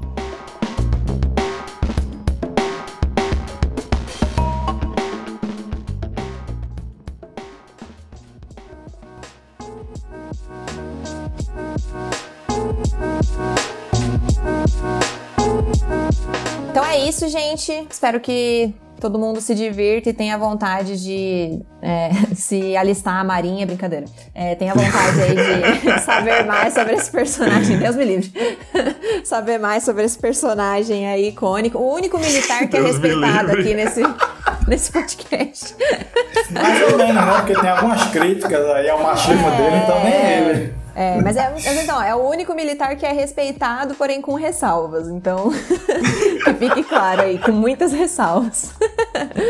É, mas então, gente, é isso. Muito obrigada aí pela participação de todos vocês. Estou muito feliz de a gente ter conseguido gravar esse episódio. Tô até com vontade de rever os 24 filmes. Não, brincadeira. Não tô.